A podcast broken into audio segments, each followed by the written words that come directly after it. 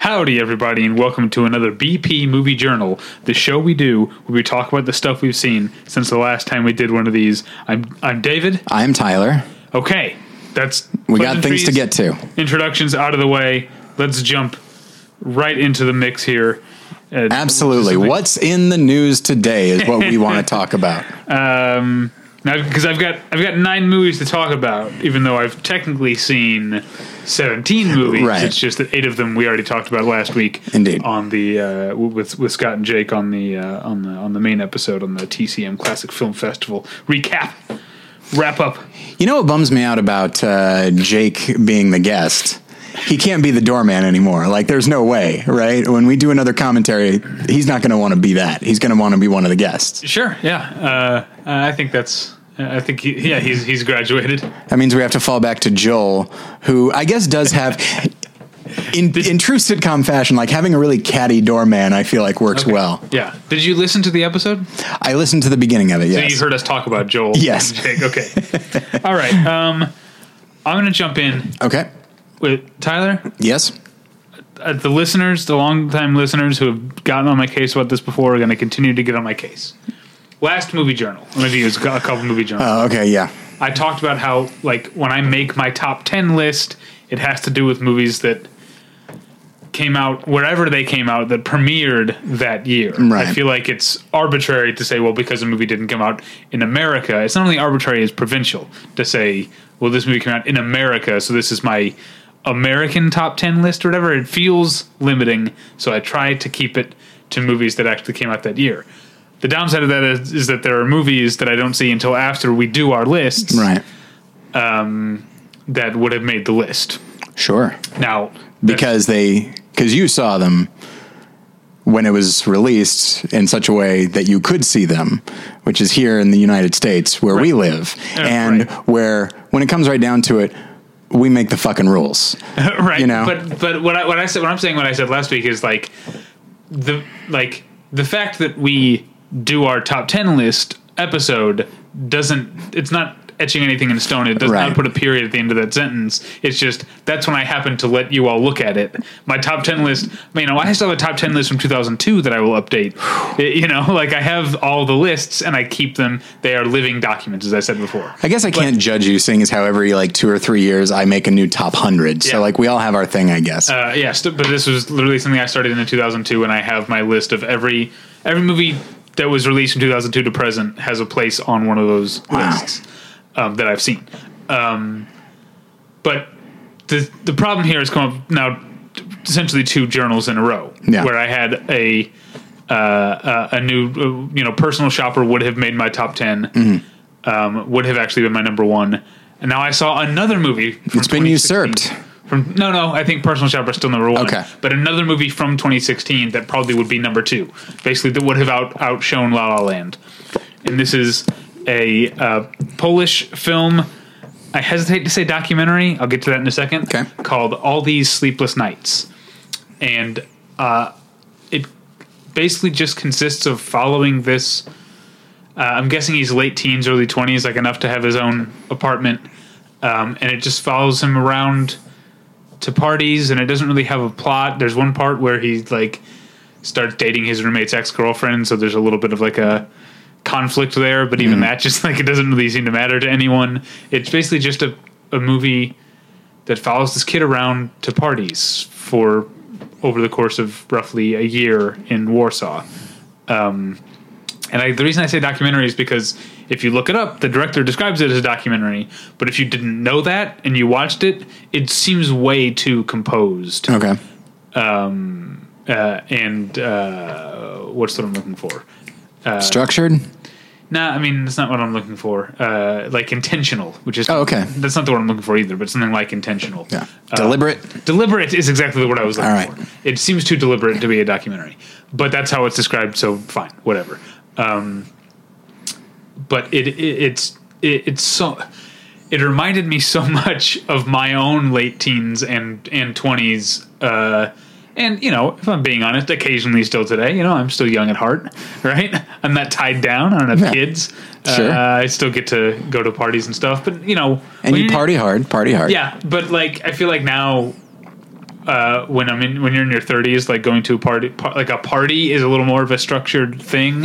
Like, I don't, I don't often find myself at, like, the house, you know, at like one thirty in the morning at the house of someone I've never met, right? Because they happen to be having a house party and I found out about it somewhere. Like yeah. I, that doesn't happen to me as much as it used to in my in my in yeah. my twenties. If I if I go to parties at this point, like with friends, you know, I don't drink, but there'll be alcohol and it's just it'll be like there'll be music and it'll be fairly quiet and people will just be talking, yeah, and drinking, and that's I love that. Yeah, I've been invited to one or two parties by my fellow students, uh-huh. all of whom are a solid ten years younger. Oh, yeah. Haven't gone to one because I have a feeling it's not going to be for me. You know what? Give me them deets. Yes, I'm sure they would love that. Yes. You come in with your tie and your sweater and you wouldn't look creepy at all. um, yeah. But uh, no, this movie made me feel young again in a way. I still feel young most sure. of the time. But uh, it's an experiential film. It's exactly it's exactly the kind of movie that I respond to most, where uh, narrative and to some extent character are secondary, although I think you do develop quite a, a, a sense of who this this kid is, you know. Um, uh, and it also... The, the reason I'm talking about how it made me feel about my youth is that I kind of think that the movie is in a way meant to be looked at that way. Mm-hmm. So there's, it opens with a voiceover of the main character talking about a thing that he read about, like, he's like, um, uh, I heard that if you, you know, took all the time you spent in your life looking at fireworks, it would add up to four straight days. And then he mm-hmm. like does some other things, like how much time you spend, you know, asleep, or how much time you spend eating potato chips, or how much time you spend yeah. having sex or whatever.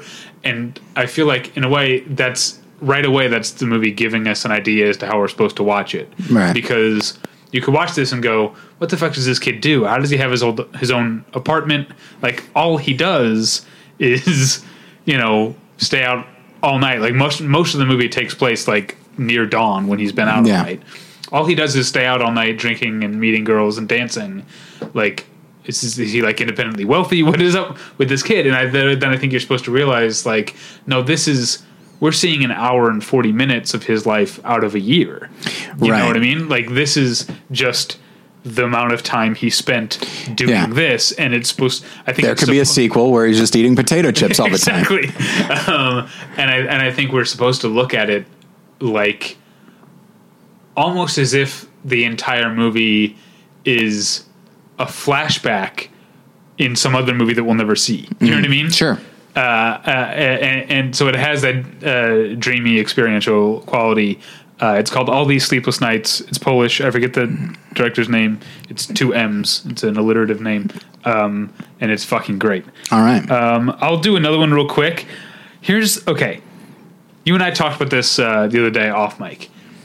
I saw a movie that I'm not going to tell you the name of. I told you off mic the name. Right. Of. Yes. Yes. Okay. But I, and I don't even know how to, what to say about this except to except that this could be an episode. It could be an episode. Yeah. Uh, basically, I got uh, invited as a press person to a premiere of a movie that was a an independent feature. Um, this is not, you know, there's at least one other that we'll talk about. Like, this is something that happens. Uh, you get to go to a premiere. This was at the Egyptian Theater, so it was a big yeah. premiere, and it was well attended. Um, but this this movie, I, I honestly think they may have spent more money on the marketing the premiere, uh, the marketing and the premiere, than they spent on making the movie. It was so incredibly amateurish yeah. and bad. It was a like a nearly two hour. version of this same sort of like um, post Tarantino, post Troy Duffy type of stuff hmm. that we saw probably in film school. You yes. know what I mean? And we thought it was great. Uh, no, I think maybe at the time we knew this yeah. stuff was bad, and this was this is just as as bad. Um, and I'm sitting there watching. And I started taking notes, like I take notes at screenings uh, for my you know to reference when I write my review. Hopefully the next day or within uh, you know I try not. This is a whole other thing, but I. Tr- I generally don't like to write reviews the day of. Sometimes right. we have to, especially at festivals, I, I kind of feel like I have to, because, uh, you know, there's three or four movies coming down the pike and I got to get stuff up. Uh, and then sometimes you see something, you know, on a Wednesday night and it's coming out Friday and you kind of want the, mm. you know, because you want to get them clicks. Um, but I generally try not to watch, I try to sleep on a movie before I uh, I write about it. But I also don't like to let too much time pass. Right. I like to write about the, about a movie at least within a week of having seen it. I try to do it generally about twenty-four hours to forty-eight hours later. Anyway, okay. Just thought that was worth mentioning. But uh, so I started taking notes, um, and then by like a half hour in, I realized there is no benefit to me writing this, what would no doubt be a super mean-spirited review. There's literally nothing about this movie that I can say is redeeming. Like, literally, there is nothing good about this movie. Uh, and it's super cheap, super low budget. Like, what is to be gained? It's not like it's going to get me a bunch of... It's not like it's going to get Battleship Retention a bunch of traffic, because uh, right. no one will ever hear of this movie. Yeah.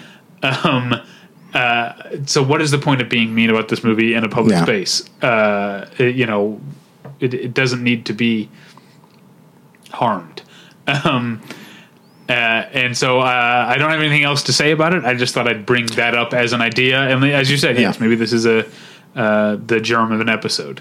Yeah, I've gone to one or two of those uh, screenings. One of them was, in fact, a premiere at the NoHo seven several years ago of a film. I'm remembering it now. Uh-huh. I forgot it the moment I hit post in WordPress. Okay. Uh, a movie called Super Capitalist. Huh. Independent film, uh, not terrible, but so much of it boiled down to, uh, so much of my review boiled down to like, ah, God bless them. They're trying. uh, but, uh, yeah, I definitely know what you mean, where it's just like, it's not, you, you're not saying it's not worth my time. That's not what you're saying. It's that when you have nothing but for the whole movie. Yeah. Well, just to even to write about, it's yeah. just, you know, It's it's that idea of punching. And I'm sorry to put it that way, but if you're going to write write an honest review in, of a terrible movie, it's going to look like a punch, like punching downwards. And yes, it's like exactly. That's a good way to say it. Like, because you know. I've written plenty of. I have no qualms about writing a pan of a you know Disney nature documentary. Say, oh um, yeah, I, we I, about later. I read your review of it, and I was like, "This is the template of all Disney nature reviews. You right. read any of mine, it's all the same thing, like yeah. forced narrative, shitty narration." We'll get, we'll get to sorry, that. sorry, yeah, yeah. Um, but uh, yeah, I guess that's all I have to say. Okay, what's up? What's next for you? Now, David, I, I do want. Uh, sorry, I, do, I would like listener feedback on what they think sure. of that. Uh, yeah, because the point I, that I was making is that, um, it, you know, I there's no, it's doing your job as a critic to warn people away from bad movies. It's not that's not the end of the you right. know that's not the, the end of your job. There's a lot more to it, but that is one of the uh, purposes, one of mm-hmm. the u- utilizations, I guess, right. of criticism. Um, and this movie, no, like. The only thing I'd be doing, I'd be raising awareness of this movie, but in a mean-spirited right. sense. I'm not keeping it. No one's going to see it anyway. Yeah. So, all right, go ahead. Sorry. So, uh, David, it's not often I am bored by a movie. Uh, oh, you should have gone to the Egyptian. uh, as you know, I don't like to use the word boring. Um, I tr- or at least I try to minimize my use of it, because you can always, there's always some emotion you can tap into. It could be rage.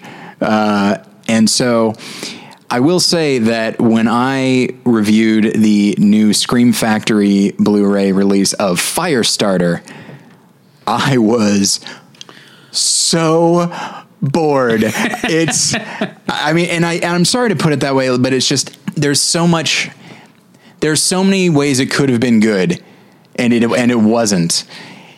And I'll put, I'll put a lot of the blame on producer Dino de Laurentiis, mm-hmm. who, uh, I, who despite being involved with the, uh, silent, the, the Thomas Harris, uh, adaptations, uh, and putting out uh, Silence of the Lambs, you know. Uh, he also did, like, the nineteen seventies King Kong. Like, he's responsible for a lot of schlock. And now he didn't direct it, but I feel like the the number of explosions in the finale seems like it had to have been coming from him. The director would go on to direct Commando, so he himself is no stranger to schlock, but Commando looks... I'm not, I'm going to say subtle in comparison. That makes Firestarter sound like, oh, if, if it makes Commando look subtle, here's what I mean. So it's about this, it's a young Drew Barrymore who can light things on fire with her mind. It's based on a Stephen King novel. I've read the novel. Is it good? I don't remember. I was young. I okay. read a lot of novel, Stephen King novels yeah. when I was in middle school and early high school. So. I could see that. I could definitely see this working better as a novel than as a book, uh, than as a movie, pardon me. And um, so... And it's about this government agency that is trying to, like, you know, snatch her up so that uh, they can use her as a weapon and that sort of thing. So at the end, it's basically she decides to just unleash on all of the, you know, in very in Carrie type fashion, yeah. unleash on all of these government agents and, you know, sends a fireball, you know, into one guy. And so there's a lot of guys who are like shooting bullets at her, but she's actually radiating so much heat that they explode before they hit her. It's like, that's a neat idea. I like that. Yeah. But, um, so they're not gonna, they're not gonna hurt her. And then she lights them on fire. And then a car come, and then cars come up and she lights them on fire and they blow up. And then, uh-oh, here comes a helicopter. Try to guess what happens. She lights it on fire and it blows up. And then she goes to the building that they use, that the agency is using to, like, you know, conduct experiments, and um, she lights it on fire and it blows up. So that's, it's just one thing after another. And I remember thinking, like, there's no, there are no stakes here. 'Cause we know it's just watching the hero just kill all the villains. And after a while you get tired of things blowing up and tired of things being lit on fire. And whatever was interesting about the film was in casting. You've got Martin Sheen, a really good Martin Sheen, I must say. Uh, you've got George C. Scott as a Native American. Okay. Mm. And he does what he can, but that character is, a, is ridiculous. You've got Louise Fletcher, you've got Art Carney. Like, it's a, it's a good cast. But the other thing that gets me about it is that there is no mystery at all.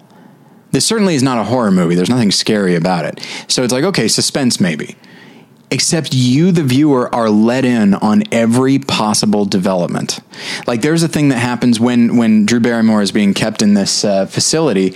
George C. Scott's character, who is uh, essentially like a, an eliminator for, for uh, the agency, he poses as a kindly, like, orderly who comes in and befriends her. And he sort of convinces her to do what they say. And, but we know that he's going undercover. Whereas if he had simply shown up as this elderly, uh, as this orderly, and then he, uh, he's revealed later, then it's like, oh my gosh, we feel betrayed just as the girl did. No, we know everything before it's going to happen. Then it happens, like, oh no, there it goes. And it's just, it's, it's just a bunch of stuff that happens in order. That does sound boring. It is. I mean, it's it's astonishing. I I, um, I feel like it could absolutely, someone could go back to the source material and make another movie of it, and probably it'd probably be pretty, be pretty good. But uh, again, this was a uh, wow. Um, Martin Sheen was also in the Dead Zone movie. He was, right? Yes. How many actors have been in multiple Stephen King adaptations? I wonder. Uh, uh, that seems like a list we could do for the website. Yes, and I won't count if they're directed by the uh, same guy, like Frank Darabont or something like that. Why not? Well, because is the because oh. then it's like certain actors do certain authors well, but if it's a director, like, oh, I... I, know, I but are there actors who are in more than one Frank Darabont movie? Oh, sure. Stephen King? Yeah, Jeffrey Jeffrey DeMunn shows up a lot. See, I think that's worth... Uh, I don't think... I wouldn't disqualify that. But I would put that less... Stephen King adaptation and more Frank Darabont puts Jeffrey DeMunn in every movie. I, I still in every think movie. It, it fits the... Sure, that's it, fine. It fits, it fits the bill. That's fine. Um, You're anyway. It's harder on yourself. You need, well, it's just... Uh, uh, you, I, this article's due at the end of the week. Uh, all right. Um, anyway, okay. so it's... All right. Ugh. All right, I'm going to get through another couple real quick because I don't have that much to say about, it, about them. I saw a documentary called Jeremiah Tower: The Last Magnificent. It's not my favorite title. Um, it's an interesting movie. I just it's a, it's a documentary about this guy named Jeremiah, Jeremiah Tower, uh, who I guess foodies uh, know who he is. I I learned who he was from this documentary. Mm-hmm. But um, so he was. Uh, raised in luxury, but also um, uh, was at least once sexually molested as, uh, as a child, hmm. um, and was, even when he wasn't being abused, he was largely ignored by his parents, who had so much money they could just like let him, you know, they would go on vacation for months at a time and like get him his own hotel room, and he would mm-hmm. just be alone. Uh, and so he would, he would go down to the kitchen. And so as a kid, he fell in love with food, and so he became Uh, a chef, and he was a chef at Chez Panisse in Berkeley in the uh, seventies, um, and is, the movie makes the case that he is, uh, or um, Martha Stewart, uh, one of the interviewees, actually says that he is the father of um, of the American cuisine, hmm. meaning that what he did at Chez Panisse, the movie, the, the, the argument the movie makes is that the sort of Uh, genesis of what we now see as like the locavore farm to table type of oh, okay. way of eating um, is what he did at Chez Panisse, because it it used to be that there was at these, you know, uh, at fine dining restaurants in America, there was still this like old world exceptionalism where you you know you'd have, in order to have finer ingredients, they had to be the ones that were shipped from oh, okay, wherever, got it. You know, and what and what he ended up doing at Chez Panisse Um, was celebrating the fact that no, this is these are crabs that are, you know, from the Pacific Ocean, and this right. is uh, you know, locally sourced cheese, and like he would celebrate like, no, this isn't, you know, Dover sole, this is, you know, I don't know, uh, uh, Bay Area sole or whatever, like uh, and that that part's very interesting. And then he went from there to open his own restaurant. He was the chef at Chez Panisse, but Alice Waters was the owner. He went to open his own restaurant in the nineteen eighties in downtown San Francisco, uh, called uh, Stars, I think it was called, and that was a huge hit. And then um, it sort of uh, um, that even though the restaurant itself was fine, the neighborhood that it was in was decimated by the nineteen eighty-nine earthquake, mm. and very quickly the restaurant sort of, you know, no one lived or worked in the neighborhood anymore, yeah. and so. Um, Suddenly the restaurant went under, and he sort of spent twenty years or, you know, um, more, uh, more or less in self-imposed exile. He went off and lived in Mexico and was uh, seemingly content. And then in like twenty fifteen, he was uh, hired to be the executive chef at Tavern on the Green in New York City. Mm. That's the premise. Um, and I, and the movie occasionally does the right thing where it'll have him make, in his interview segments, sort of make these grand pronouncements about himself, and then it'll have the talking head people who like respect him, but have them contradict him, which I like. Okay. You know, yeah.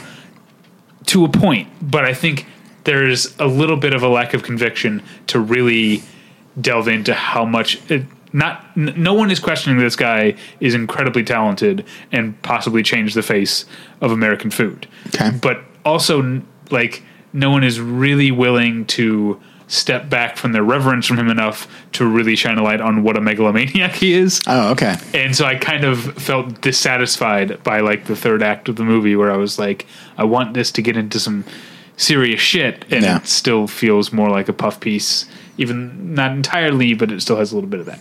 Okay. Well, thankfully we can look forward to several magnificents after him. Oh, unfortunately, no. Wait, what? He's the last magnificent. Oh, no. Um, I've been working on that for a few minutes. Okay. So. uh, and then another movie with a title that I hate. Okay, so when we did our episode a while back on directors who have only made one good movie. Yeah. One of the, I think it was a comment on the website or possibly a tweet or something. Uh, someone said, you guys didn't mention Michel Gondry. Um, okay. And I was like, huh. you know? I love Eternal Sunshine of the Spotless Mind. Sure. I didn't like the one he made. Uh, Human Nature was the one before that. Right. Um, and then he did The Science of Sleep. And I never right? saw The Science of Sleep. Yeah. And I also never saw The We and the Eye. Oh, yeah. And so I was like, well, let's put this this listener's theory to the test. I didn't watch The Science of Sleep, but I did watch The We and the Eye. And it's interesting, but I don't think it's that great. Yeah. Um, it's... Um, composed entirely of non-actors playing versions of themselves, which, if you know me, is up my alley. I usually like that kind of stuff. Yeah. Um, and it's not bad here, but uh, basically the premise is the movie takes place, it's a, um, the last day of school at a Bronx high school, and the movie starts when the school day ends and takes place on the bus ride. Not the school bus, but all of these kids take the city bus. Okay. And so as the, you know, as the bus ride goes, like the cast dwindles because people keep getting off at, at stops. Um, I feel like I do this sometimes whenever I'm describing a movie that I didn't like very much mm. on the movie journal. I'll end up describing the plot in a way that makes it sound better than it is. Oh, okay. I think I'm subconsciously describing the movie as I wish it had been. Oh, sure. Like, and so I, I think, like, I could see your face. Like, that like sounds, that's not bad. That sounds like an interesting, interesting movie. And it's not, it, it's not bad, but uh, it also, I, I think um, Michel Gondry is maybe a little too, uh, it, he's putting his thumb on the scale a little too much uh, at certain points. Um, in, in terms of uh, um, putting little fantastical elements, like he'll do a thing where the kids will be telling a story about something that happened, and then it'll look like it's happening. Like he literally will have set up a soundstage on the other side of the bus, mm. so it looks like they're on the bus, and then what they're talking about is happening directly outside. Yeah, and then like another story will bleed in, and it'll also be happening in the same room. Um, And I feel like that's where he comes up against the weirdness of non-professional actors. Oh, yeah. Because I think, you know, the the Italian neorealists used non-professional actors a lot, and it worked because they were playing versions of themselves in, you know, realist sure. depictions. And I think as it becomes more fantastical, it becomes more jarring how bad the kids are uh, as actors. Yeah, their versions of, in in neorealism, their versions of themselves in a world that is very similar to their own, if not exactly the same, and they're probably emotions they can relate to. Whereas if you if you put someone in a fantastical yeah. situation. This is that when it sticks to just yeah. the bus, but there are a little too many of the, uh, yeah. Um, but, uh, I, yeah, I definitely find it more interesting, I think, intellectually than emotionally. Like, I think it, it explores the idea of, um, uh, I guess the way that youth are changing. Like the, the opening shot is a boombox, Um, playing hip hop music, mm-hmm. but it's a remote controlled boombox that looks like a city bus. Yeah. It's kind of a cool shot. Sure. And then the actual bus runs over it. And I think it's a way of Michel Gondry saying, like, this isn't the, you know, the, the New York City of, of Do the Right Thing. Or right. Whatever. This is the, you know, millenn- these are millennials. Um, the first thing they do when they get out of school, because there's no cell phones allowed at their school. So the bodega across the street has a, for one dollar a day, they'll hold your cell phone in a bag. Mm-hmm. So all the kids run across and grab their cell phones, and cell phones are hugely important to yeah. the entire, the entire thing. There's a little bit more of a, um, fluidity of sexuality on, on the bus, but then there's still the archetypes of, uh, you know, the shy girl and the bully kid. And yeah. like, uh, like it's, Like I said, I think I feel like I'm describing a more interesting movie than I than I actually right. than I actually saw. It feels a little half baked, I think. All right, what's next? I could definitely see that. um, next for me is I want to make sure I, I get the name right. Daniel Espinosa's Life. Okay. Uh, I had not seen anything in the theater for a while, and it was late at night, and on a like a Tuesday or something, and Life was playing at an, at eleven thirty in Woodland Hills. So I'm like, all right, let's do it, and. Uh, But I was interested anyway, because I liked the idea of a movie that is very similar to Alien, but done with the sensibilities of Gravity. I really like the idea of that.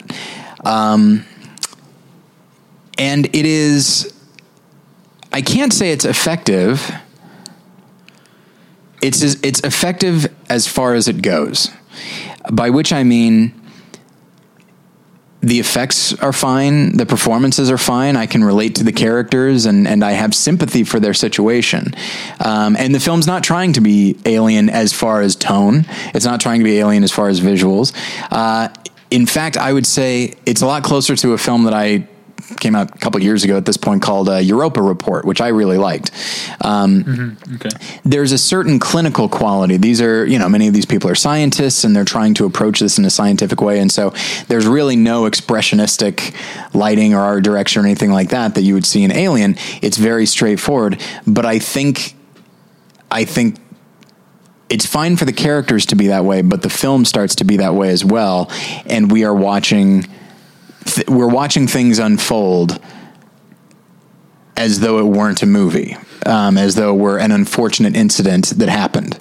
Um, there's some nice sequences, and there's uh, there's a, a very interesting, I wouldn't even say twist, but there's something that happens at the end that is like, oh, okay, that's an that's a fun development, and, and it made me wish that the film were more of that. Um, but um, I was happy I saw it in the theater, but that doesn't mean I would recommend anybody. If you're going to see it, which I don't recommend, uh, see it in the theater. Okay. So pay more to see it, because that's the best possible way uh, that you could, uh, that it can be seen. But for the most part, the other thing that gets me is like, this movie has big stars in it.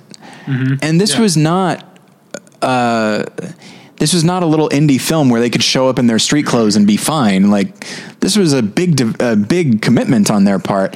And I, I ha- I'm, I'm not sure what, maybe they were paid a lot, but I have to assume it's not that. Um, I don't know. I'm just trying to think like what the appeal was. I guess maybe to be act in a genre film, that could be fun. But, uh, yeah, it just, it's a weird little, it's an enigma of a film to me as far as how it came together and why it was done with such apathy. Um, so, um, you mentioned the director. Did you say what else he had directed? Uh, I had not. Um, because he made, uh, Safe House also with, oh, okay. With, uh, Ryan Reynolds, which I, th- which I thought was kind of an underrated, it's a Ryan Reynolds, uh, Denzel Washington movie. Um, Which I thought was kind of kind of cool. Oh, and he also made Child forty-four, which I started to watch but heard wasn't very good, and I never got around to finishing it. Okay. Uh, but uh, yeah, I mean, I'm I'm curious to see what he does next, and I'm sure he will do something. But uh, yeah, this film just feels like there's one thing that I there's there's a thing I really like about it, which is every you know not unlike Alien, these characters die one by one. Um, But often um, the characters, not often, pretty much every time, if a character dies is because they are choosing to die because it could save somebody else. So that idea of sa- cool. of sacrifice is something I liked quite a bit. All right. Uh, I watched, because it's in the zeitgeist, okay, and I had never seen it before, I watched Robert Aldrich's Whatever Happened to Baby Jane. Oh, okay. Have you seen it? I have not. Um, it's uh, it's trash. Oh, yeah. It might be great trash. I'm not sure. It's definitely too long. It's okay. Like two hours and fifteen minutes long. I didn't know that. Um, uh, and it's, I mean, for a movie that is horror adjacent, uh, you know, it's described as mm. horror. It has some horror elements. It's pretty bloodless, but it does feel like it, it, it does have the feel of that sort of, uh, gothic, almost camp horror, like turned up, you know, everything's turned up to eleven, yeah. Especially the two lead performances, uh, which is why it's in the zeitgeist, because of the Ryan Murphy series Feud. Uh, right.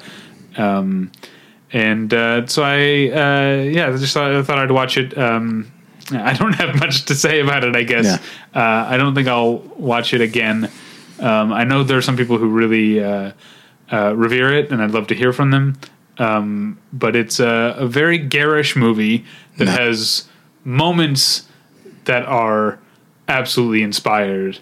Um, most of them, as uh, as much as I'm sure, or uh, you know, as I get the impression, Joan Crawford would hear to say, hear, hate to hear me say it. Sure, most of them are Bette Davis, um, mm. just absolutely reaching for the for the stars and swinging yeah. for the fences. Um, you know, she she's the Baby Jane of the title, right? Uh, who was uh, essentially like a child vaudeville star, star mm-hmm.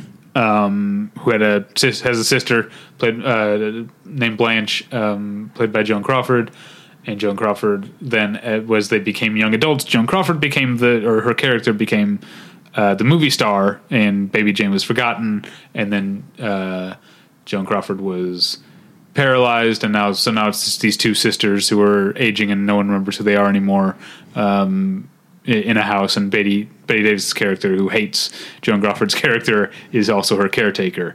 Um, uh, and uh, there's a the, yeah there, there's there's a part where Betty Davis, who still kind of dresses like Baby Jane, which is weird. Um, that's part of what I like about the movie. The, the that's the garishness that I like. Um, starts like singing the songs that she sang as a little girl. Yeah. Um, Uh, and it's, um, it's everything that's every, that scene is everything I wanted the movie to be. And that it's creepy. It's also incredibly touching, and it's just bizarre. Hmm. Uh, And I wish there were more of that, and I definitely think two hours and fifteen minutes is longer than this movie needs to be. It could definitely be trimmed down. Well, I was uh, I was looking at uh, Robert Aldrich's uh, filmography here, and he definitely is someone who is good at elevating trash and pulp to if, something yeah, if you say so. You know, special. I've never been a huge Kiss Me Deadly fan. I think oh, I do. Talked about that before. I don't think I remembered that. I do love it. And maybe so. Maybe there's something in me that like. Maybe it's the fact that like Robert Aldrich makes movies that sound like I would love them. Sure. And for some reason I can't tap in, and that makes me even more frustrated. Oh, he made a movie called Sodom and Gomorrah. Oh, good God. I have to assume that is about as trashy as you can get. Um, and then he did... He did, uh, that's right. I've seen The Dirty Dozen. I've seen Kiss Me Deadly. And I think that might be it. Uh, but yeah, he definitely sounds like... It's an odd choice now that I think about it, because when I look at these, like, so many of his movies are like... manly movies, you know, uh, rough right. and tumble. And then he makes this weird little uh, bit of, would you say it's campy? Is there a campy quality yeah, to it? Yeah, I, I think I I did say campy. Oh, I'm sorry. Hey, that's okay. I do it to you all the time that's when I'm looking up things while you're talking. Um, anyway, let's I was talk- looking up something related to the conversation, at least. Yes. Oh, yeah, I usually am, too. Uh, or I'm just thinking about what I'm going to say next. Absolutely, yeah. um, all right, speaking of trash. Oh, boy. I also saw, and this is something else you and I talked about a little bit off mic, um, I saw the new Wal- Walter Hill film called The Assignment. Right, is, yes. Uh, people might have heard about it because it has gotten, it has uh, stirred up some controversy, um, because it does have a dicey premise, definitely. Um, Michelle Rodriguez plays a man named Frank, uh, and this is a, you know, this is a cisgendered man named Frank, who is a hitman, who kills the wrong person, kills Sigourney Weaver's brother. And Sigourney Weaver is uh, a morally questionable doctor who operates, you know, off the record underground because she's had her license, uh, license revoked, she, and she's made a lot of money um, doing, among other, like, per- essentially performing experiments on runaways, but also, among other things, providing uh, gender confirmation surgery to people who couldn't afford it. This is one of the things that she's done. She pays uses her considerable wealth to pay off the mob. Uh, Anthony LaPaglia plays the mob, of course, um, to find out who put out the hit on her brother. He gives up the name of uh, Frank, and so um,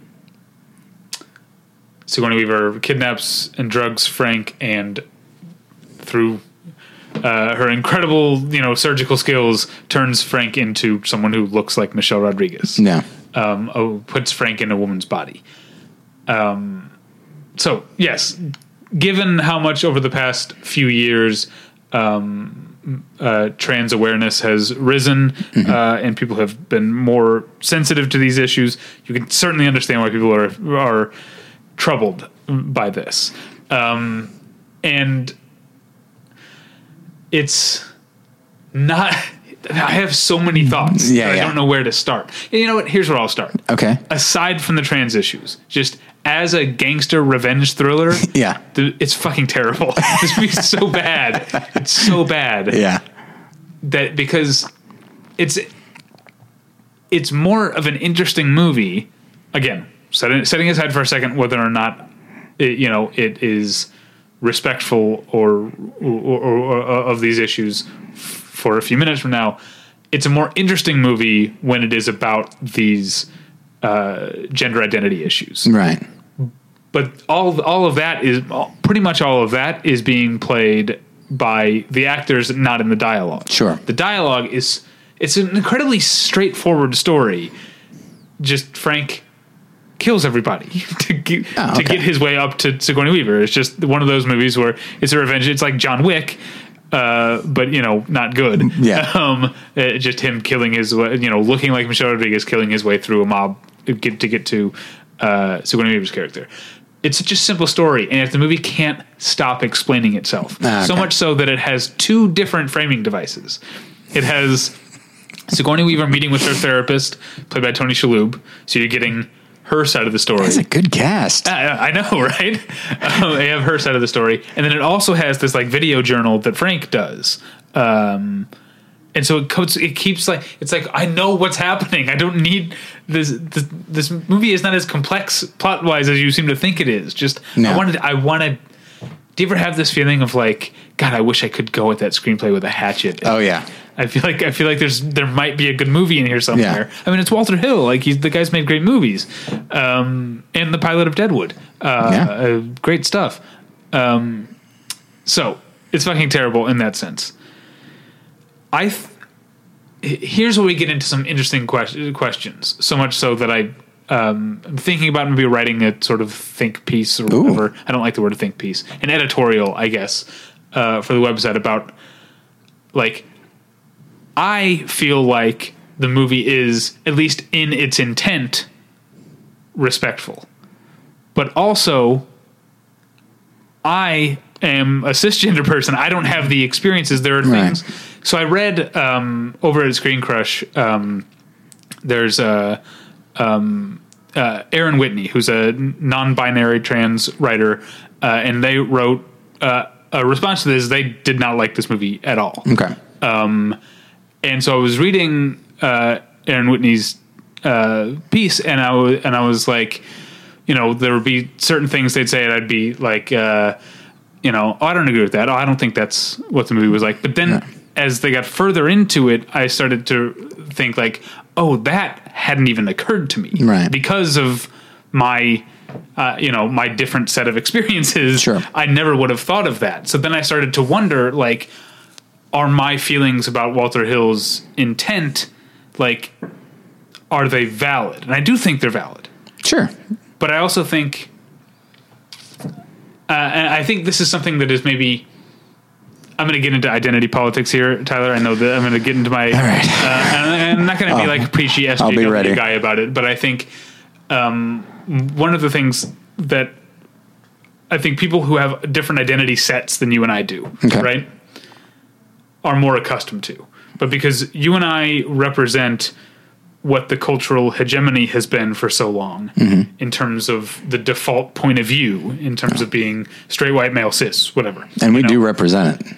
But what I mean is like, it's, it, it's something that is probably reflexive to a lot of people who don't fit into those categories is sometimes you have to think, oh, this movie isn't from my point of view. Like my opinion needs to be, Uh, or I need to come at my opinion from another way, or at least attempt to try to put myself sure. in someone else's, uh, someone else's shoes. And so to get back to the question, here's what I, here's where I arrived. And I hope if there's a, I always like to hear, you know, cause like I said, Tyler and I represent a certain set of identities. When I talk about other set of sets of identities, I very much like to get comments. Uh, prefer- I like comments on the website, emails, if you want to, want to keep it private.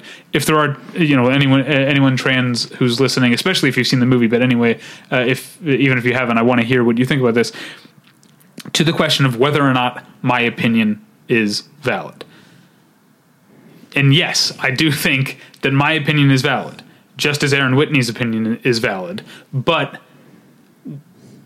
what, What I, the the comparison I came up with is that a one dollar bill and a one hundred dollar bill are both valid currency. Sure, but one of them is worth more.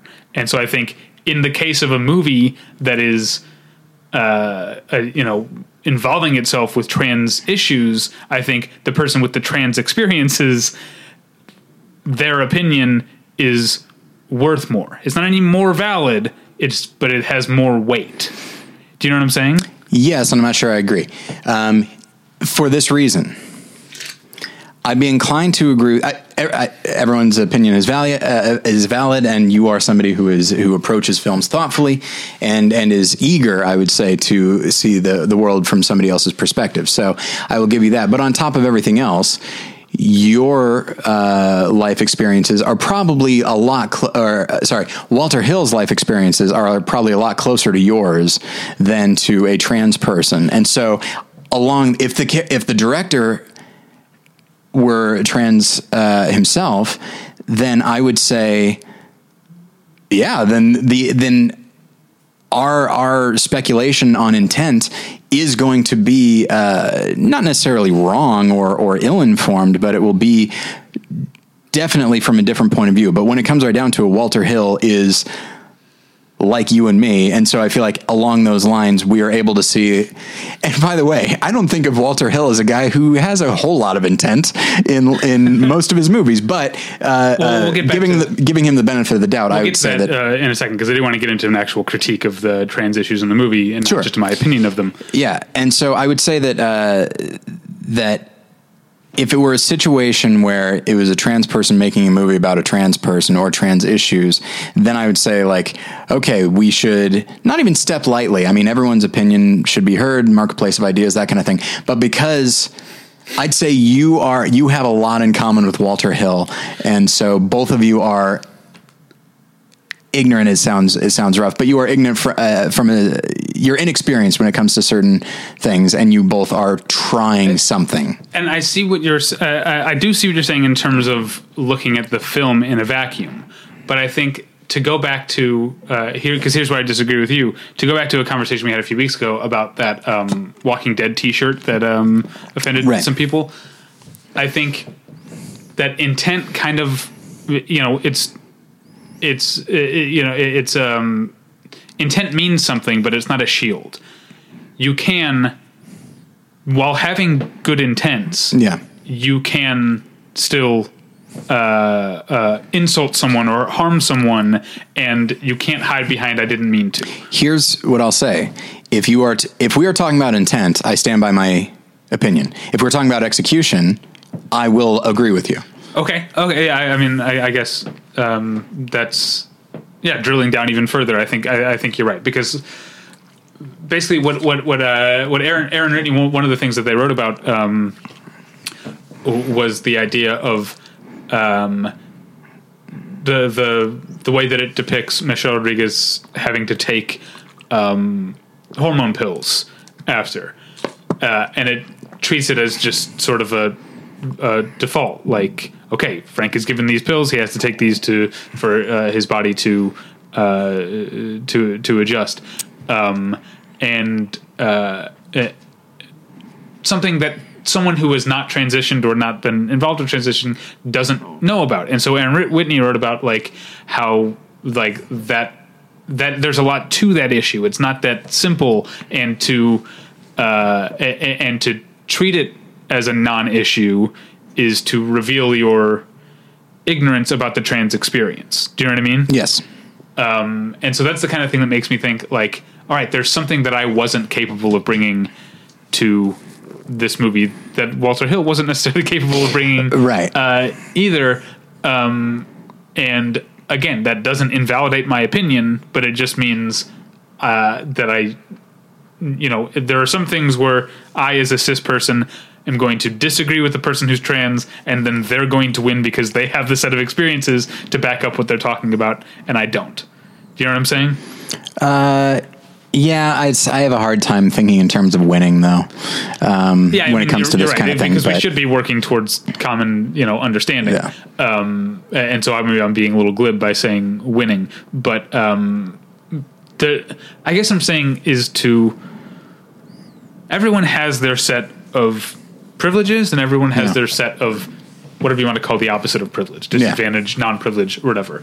And I think everyone, when they're in a, a, a discussion in which you are the privileged party, you should be doing more listening than talking. If it's around the issue that your your, your privilege affects, no. You know what I'm saying? Uh, uh, that's what I'm trying to say about Aaron Whitney's opinion being, while just as valid, while mine is just as valid, theirs is worth more mm-hmm. because um, they have the experience. And so I, it's going to benefit me as a person, and it's going to benefit us as a culture if I listen more than talk uh, uh, uh, about this specific issue. All right. Well, uh, there's a whole episode now to be uh-huh. had here, I think. Well, um, we should definitely get a trans person to guess. No, no, I mean, I mean larger issues, okay. uh, because, and I'm not trying to say this in a glib way. Um, when the A V Club writes a C minus review, was it C minus or C plus? I don't remember. Negative review of The Case for Christ, which you liked, which I liked. Yeah. Who's right? Who's right? Well, see, that's not the. Uh, Th- I have experiences that they don't. Let's say silence. Let's go with silence. Uh, now, most people liked it, although there was this one guy, I forget who it was, but he was a British writer, and he, he clearly, he seemed like he could not wait to write it off. But that's neither here nor there. Um, but like if he didn't like the movie and I thought it was very resonant with me as a spiritual person and not someone, because the film is very much about doubt, but it's about somebody who is wrestling with doubt, not someone that has given into it, but also someone that doesn't have that, that has eliminated doubt from his life. Um, and so if we, if it's about experience as opposed to pure identity, then is experience the, the ultimate trump card when it can be no, in terms of winning? You I'm know? talking about two different things. So like okay. I said, I still haven't really gotten to my critique of the film.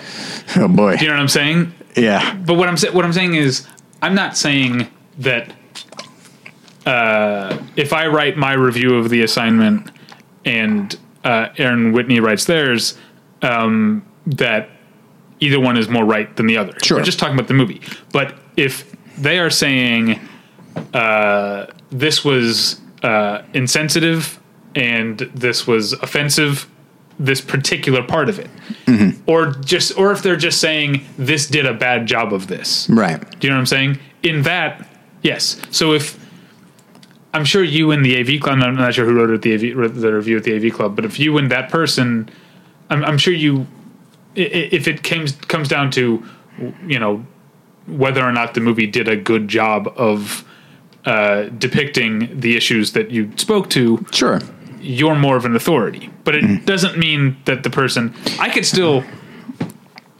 uh, I, I hate to keep using this one person, but this was the, just the article that I read. Uh, Aaron Whitney could hate The Assignment and I could love it. Sure. I wouldn't think I'm any more wrong. I, I wouldn't think that I'm wrong for loving the movie. Okay. I would still, but I would still think on the issues that they're talking about, yeah. uh, uh, as to whether or not the movie is good at capturing this thing or fails at capturing this thing, that's their purview. So you're saying that it is not, it certainly is not black and white, nor is it even really a spectrum. It's two things that exist at the same time, and both are equally I'd valid. Say it's probably more than two, but yeah. Well, yeah, yeah. A lot of things yeah, yeah. at the same time. But um, I, I mean, like if it's your review versus somebody else's, first off, even saying versus is something I think is wrong. It's mm-hmm. your review and their review. Put them together, and you have very you have different perspectives on this thing, and both of them are equally valid, and I'd say equally valuable. Um, Hang on, maybe that's not true. No, they're both valuable. Um, it's just both voices should be heard because then you can get a greater perspective because there's always the possibility, and this is something that has bothered me about Christian film, for example, is that people lead so much with their experience mm-hmm. that they're completely unable, it would appear, or unwilling to approach the film as a film. And, you know, where the, where the sweet spot is, is when someone allows their experiences to appreciate the film on its terms. Now, of course, we're talking about this schlock piece of shit that you're that you saw, yeah, which is unfortunate. That it's such a bad movie. uh, because, and to get to get into what I'm saying, um, I actually do think, uh, uh, again, uh, based on Walter Hill's intent and based on my experience of it, I do think that it is a uh, positive and aims to be a respectful m- movie about the trans experience because the whole no. point of the movie.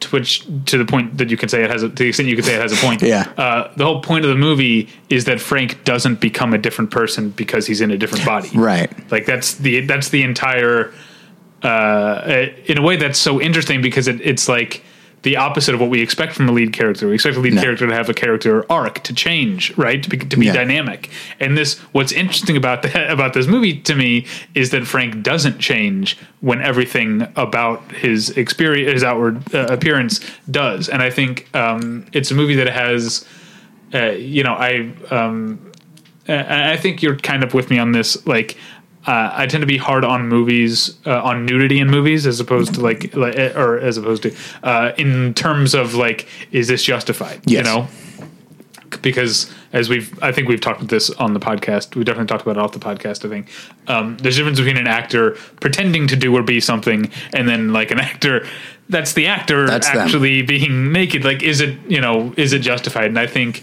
in a way, The Assignment has some of the most justified nudity. Sure, absolutely. In it. Not just on the part of um, uh, Michelle Rodriguez, um, uh, who I think is nude in the movie, although I've also heard that it might be like a, a composite body double, that it hmm. might be her head and the body. But throughout the throughout, um, see, I keep like forgetting, like Frank is a he, the actress is a she. Right. I keep like making like I keep stopping. I want to make sure that I refer to Frank, the character, as he, because that's important to the movie. Indeed. Uh, and so it keeps.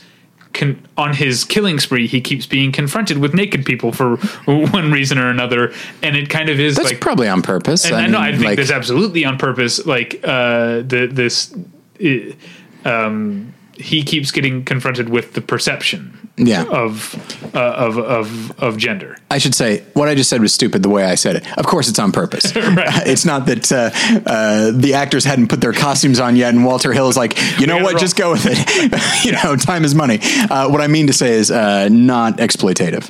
Uh, um, yes. Um, okay. So uh, that was a really really fun discussion. Uh, I want to hear some feedback on that, and now I don't know if I need to write the thing because I well, kind of said everything. And there's. But I think there's more discussion to be had, honestly, because the issue here is that, like, so there's, by the way, I, I looked it up because uh, when you described this movie to me the other day, it reminded me of a horror film called Victim. Um, okay. About a young man who is, uh, it's a trashy little piece of shit movie. I don't even know why I watched it, except it uh, intrigued me. Um, this young man is, uh, is uh, abducted by this uh, crazy, you know, human centipede-esque doctor um, who proceeds to, against the young man's will, uh, turn him into a woman, and uh, physically. And so it's so there's a body horror element of that um, because your body is is turning into a thing that you don't want it to, mm-hmm. you know. And so there is something. I feel like there's a question that it sounds like the assignment probably is not going to deal with, but this idea of, you know, if it were me, now there's not a lot I like about my body, uh, but I've gotten used to it. Uh, I know how it works to a certain extent. And if I, to such a degree that I, I think that for myself, if I were, if I identified as a woman, despite being in a, in a male's body, and then I became a woman, uh, physically, then I don't think my personality would change that much. But if I, Tyler Smith, who very much, well, maybe not very much idea, uh, identifies with being a man, cause I don't care for sports that much, but um, that's a joke, everyone. Yeah. And so, um, if I suddenly were given, if I was given, you know, female genitalia and just had to, and also there's the hormonal changes, which, you know, can make a huge difference. Yeah. Uh, then I do think it would start to, it would affect my personality. And I think it would really, it, it does seem like at that point, wouldn't I then Ha, I feel like I would be forced into like a gender dysphoria uh, situation, because like this is my body now does not reflect who I am. Yeah. And I've been used to this yeah. other thing my whole life. So yeah, and there's some of that in the movie. Um, the other thing I forgot to mention that uh, in order to infiltrate the mob at the end, um, and I found this very interesting, but also super trashy. Yeah. Frank as Michelle has to like dress up as a prostitute to like get in. So it's suddenly Frank being like hyper feminized um in Michelle Rodriguez's body. It's interesting. That's a neat idea if it were a different film. Yeah. Um but did you ever see there was a documentary um about uh, it was called like Becoming Chaz or whatever. It was about Chaz, oh, Chaz, Bono. Chaz Bono. Yeah. And there's a really interesting like his relationship with his girlfriend falls apart as he transitions because she's like, I thought I was a lesbian. Yeah. And here I am living with a man. This isn't what I wanted. Yeah. You know what I mean? Sure. Uh, it's, uh, that was, that was very interesting because as he, as Chaz is taking like testosterone and stuff, he's becoming more aggro and stuff like that. And the, the girlfriend is like, I wanted to be in a relationship w- with a woman. It's a, it's no. a really interesting uh, part of that documentary. Okay. The last point I wanted to make. Okay. Uh, that I should have made earlier, but the analogy in terms of like, doesn't mean it's a bad movie, but on this issue, my like one person's opinion is valid. Sure. Okay. The example I use is Point Break. Catherine Bigelow's Point Break, one of my favorite movies of all time. But really, it is definitely one of my favorite action movies of all time. Okay. Um, all right. That's in terms a, of like that's an acceptable qualifier. Fa- favorite in terms of like movie. I'm like the list of movies that I'm most likely to throw in and watch. Sure. I love Point Break. Okay. Um, but like as an Angelino, it does bother me that they rob a bank downtown and then on foot they're at Venice Beach yeah. in like, you know, thirty seconds. That doesn't make it a bad movie, you know? But if we're having a conversation about whether or not Point Break, uh, you know, accurately reflects right. the geography of Los Angeles, my opinion as someone who lives in Los Angeles is more, has more weight to it than the opinion of someone who has never been to Los Angeles. Which, uh, which is then where the, the conversation of director intent, did the, is this, was this the most important thing to the director, or did she just not care? Did she care I'm more sure she about, didn't, you know, but that doesn't mean that it's invalid for me to be bothered by it. I don't know. It's, uh, I feel like there are certain things that I, it see, is. I think you're at odds with things you've said before in terms of once the director is done with the movie, it is, you know, it's the, it's the viewers in a way.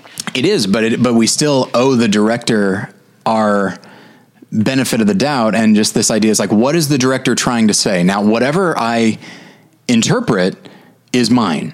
Mm-hmm. But I'm still trying to see what did the direct, what was the director trying to say?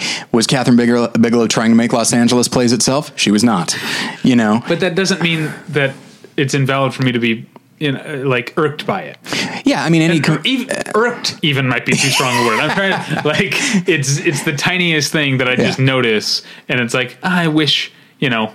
It would have been nicer if yeah. the movie made sense. And I guess everybody has something like that yeah, that exactly. is usually pretty personal to them and, and what they, the stuff they like. Yes. And so obviously I don't mean to belittle trans experience. I'm trying to just come up with uh, a, a relatable um, a- analogy. Obviously there's a lot more turmoil and dysphoria and stuff yeah. that goes with the trans experience. You know, here's, uh, here's mine. I'd have to go to therapy because of Point Break's geographical lack of ver- verisimilitude. I could see it getting to that point uh, eventually. Uh, yeah, here's the one for me, uh, and there are several, but here's one that always gets me, and I think I've said it on the show before, and it's a weird, you know, anytime a character, like a like a guy in a movie, like puts on pants and he's wearing like boxers, because the movie needs to move on, he never tucks them in, so I'm like, those are bunched up. Oh, yeah. Like, that's...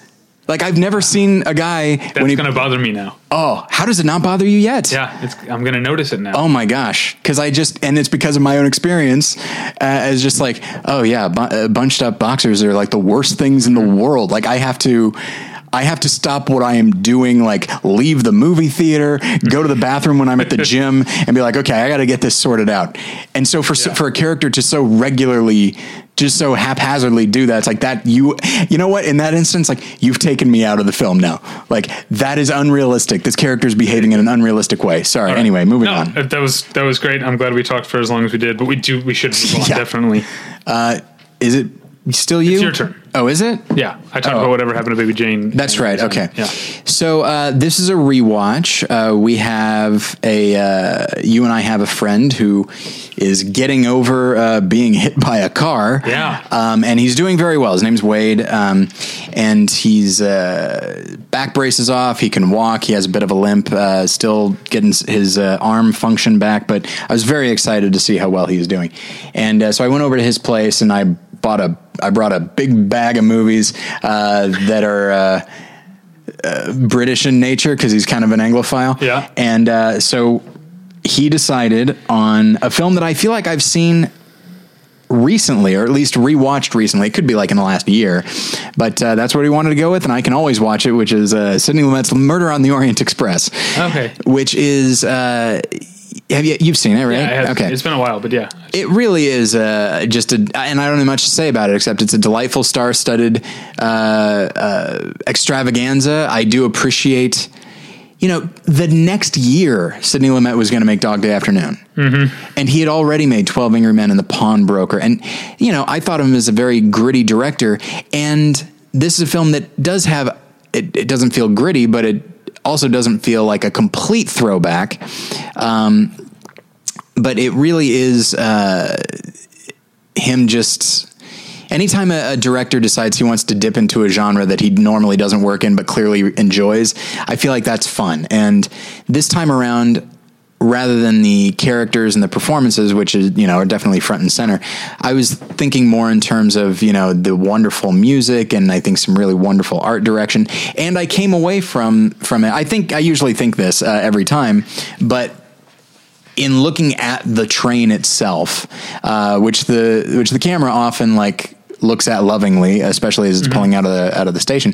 Um, I did have this thought. It's like, man, I would l- I would love to travel out on the Orient Express, like in the nineteen thirties or whatever it was. Like that sound that looks so great, like a sleeper car, and it just yeah. oh man, that looks wonderful. And I realized that like. In its own way, certainly it is not Lord of the Rings or Avatar or something like that, but it creates a world. Mm-hmm. It, he has created a world that, despite there being, you know, murder going on, I wanted to be a part of it. It just seemed like, and, and when you deal with certain types of genres, like a murder mystery or something like that, um, it's not merely, oh, these characters are rich and I'd like to be rich. It's, it's the, the, t- it's how luxury looks. Um, And it really is so different than the life that I live. And so it'd be so interesting to to step into it. So uh, it really is just a, it's a very fun movie. It's a film that I can watch over and over again because, as you know, one of my pleasure buttons is just information, just people just saying tons of information. And uh, and Albert Finney gives a an insane performance. And later this year, there is... an adaptation of Murder on the Orient Express, right? Directed by Kenneth Branagh, who also plays uh, Poirot, and uh, pretty pretty good looking uh, star-studded cast. I'm actually excited to see how it uh, how it holds up. I do feel like yeah. with with Branagh directing it, I feel like it will steer even more into the classical uh, elements. I feel like yeah, it could be like uh, uh, you said a remake of the Murder on the Orient Express, and I'm like, but then you said Kenneth Branagh, I was like. Oh yeah, like it's not Guy Ritchie's the you know Murder on the Orient right. Express. This isn't your grandfather's Murder on the Orient Express, as he said with Sherlock Holmes. Um, yeah, and so I'm excited, and I feel like it's going to be like it will be super polished, and and I feel like he will do as he has done before, as he did with Cinderella, as he did with uh, Thor recently. Um, I feel like he will create a world that I will definitely want to step into. At least I hope so. Uh, we can move on. All right. A couple of documentaries. One is the new Disney Disney nature documentary that we mentioned, we mentioned before. It's called Born in China.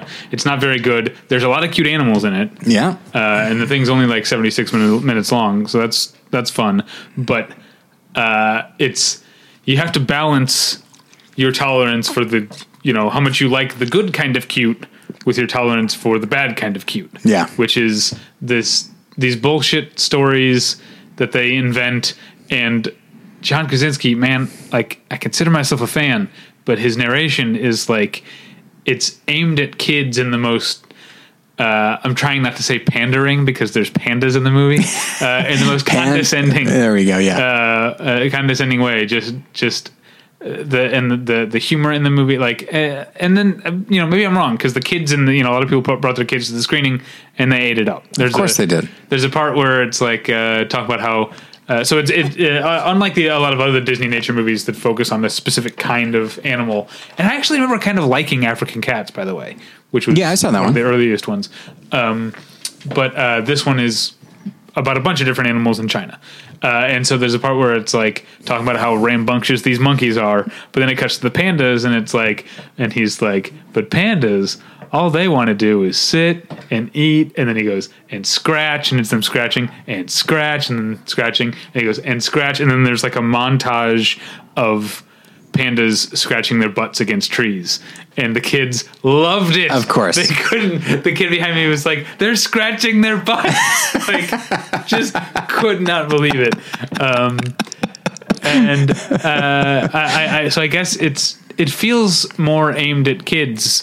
Uh, oh yeah. Then, I mean, have they been steering? Because I haven't seen the last couple. You reviewed the last couple. Have I've, they been steering more in that direction? I've seen three of these things, and you can actually, if you read them, my reviews in order, you will actually see me eventually just give in and say like, these aren't for me. They they've always been for kids. Like, and they yeah. and they uh, Tina Fey does uh, did the narration for Monkey Kingdom. Uh, oh, Tim, I'm not watching them. I don't like monkeys. I don't Tim know. Allen did one for Chimpanzee. John C. Reilly did the narration for Bears, and um, which I believe my uh, I believe my title was Shit in the Woods, mm-hmm. um, because I don't like these things. They are gorgeous, of course they're gorgeous. Um, and if you had, you know, what's his name, David Attenborough, you have right, him doing yeah. the narration, and you could have the exact same footage, and it's perfectly fine. Yeah.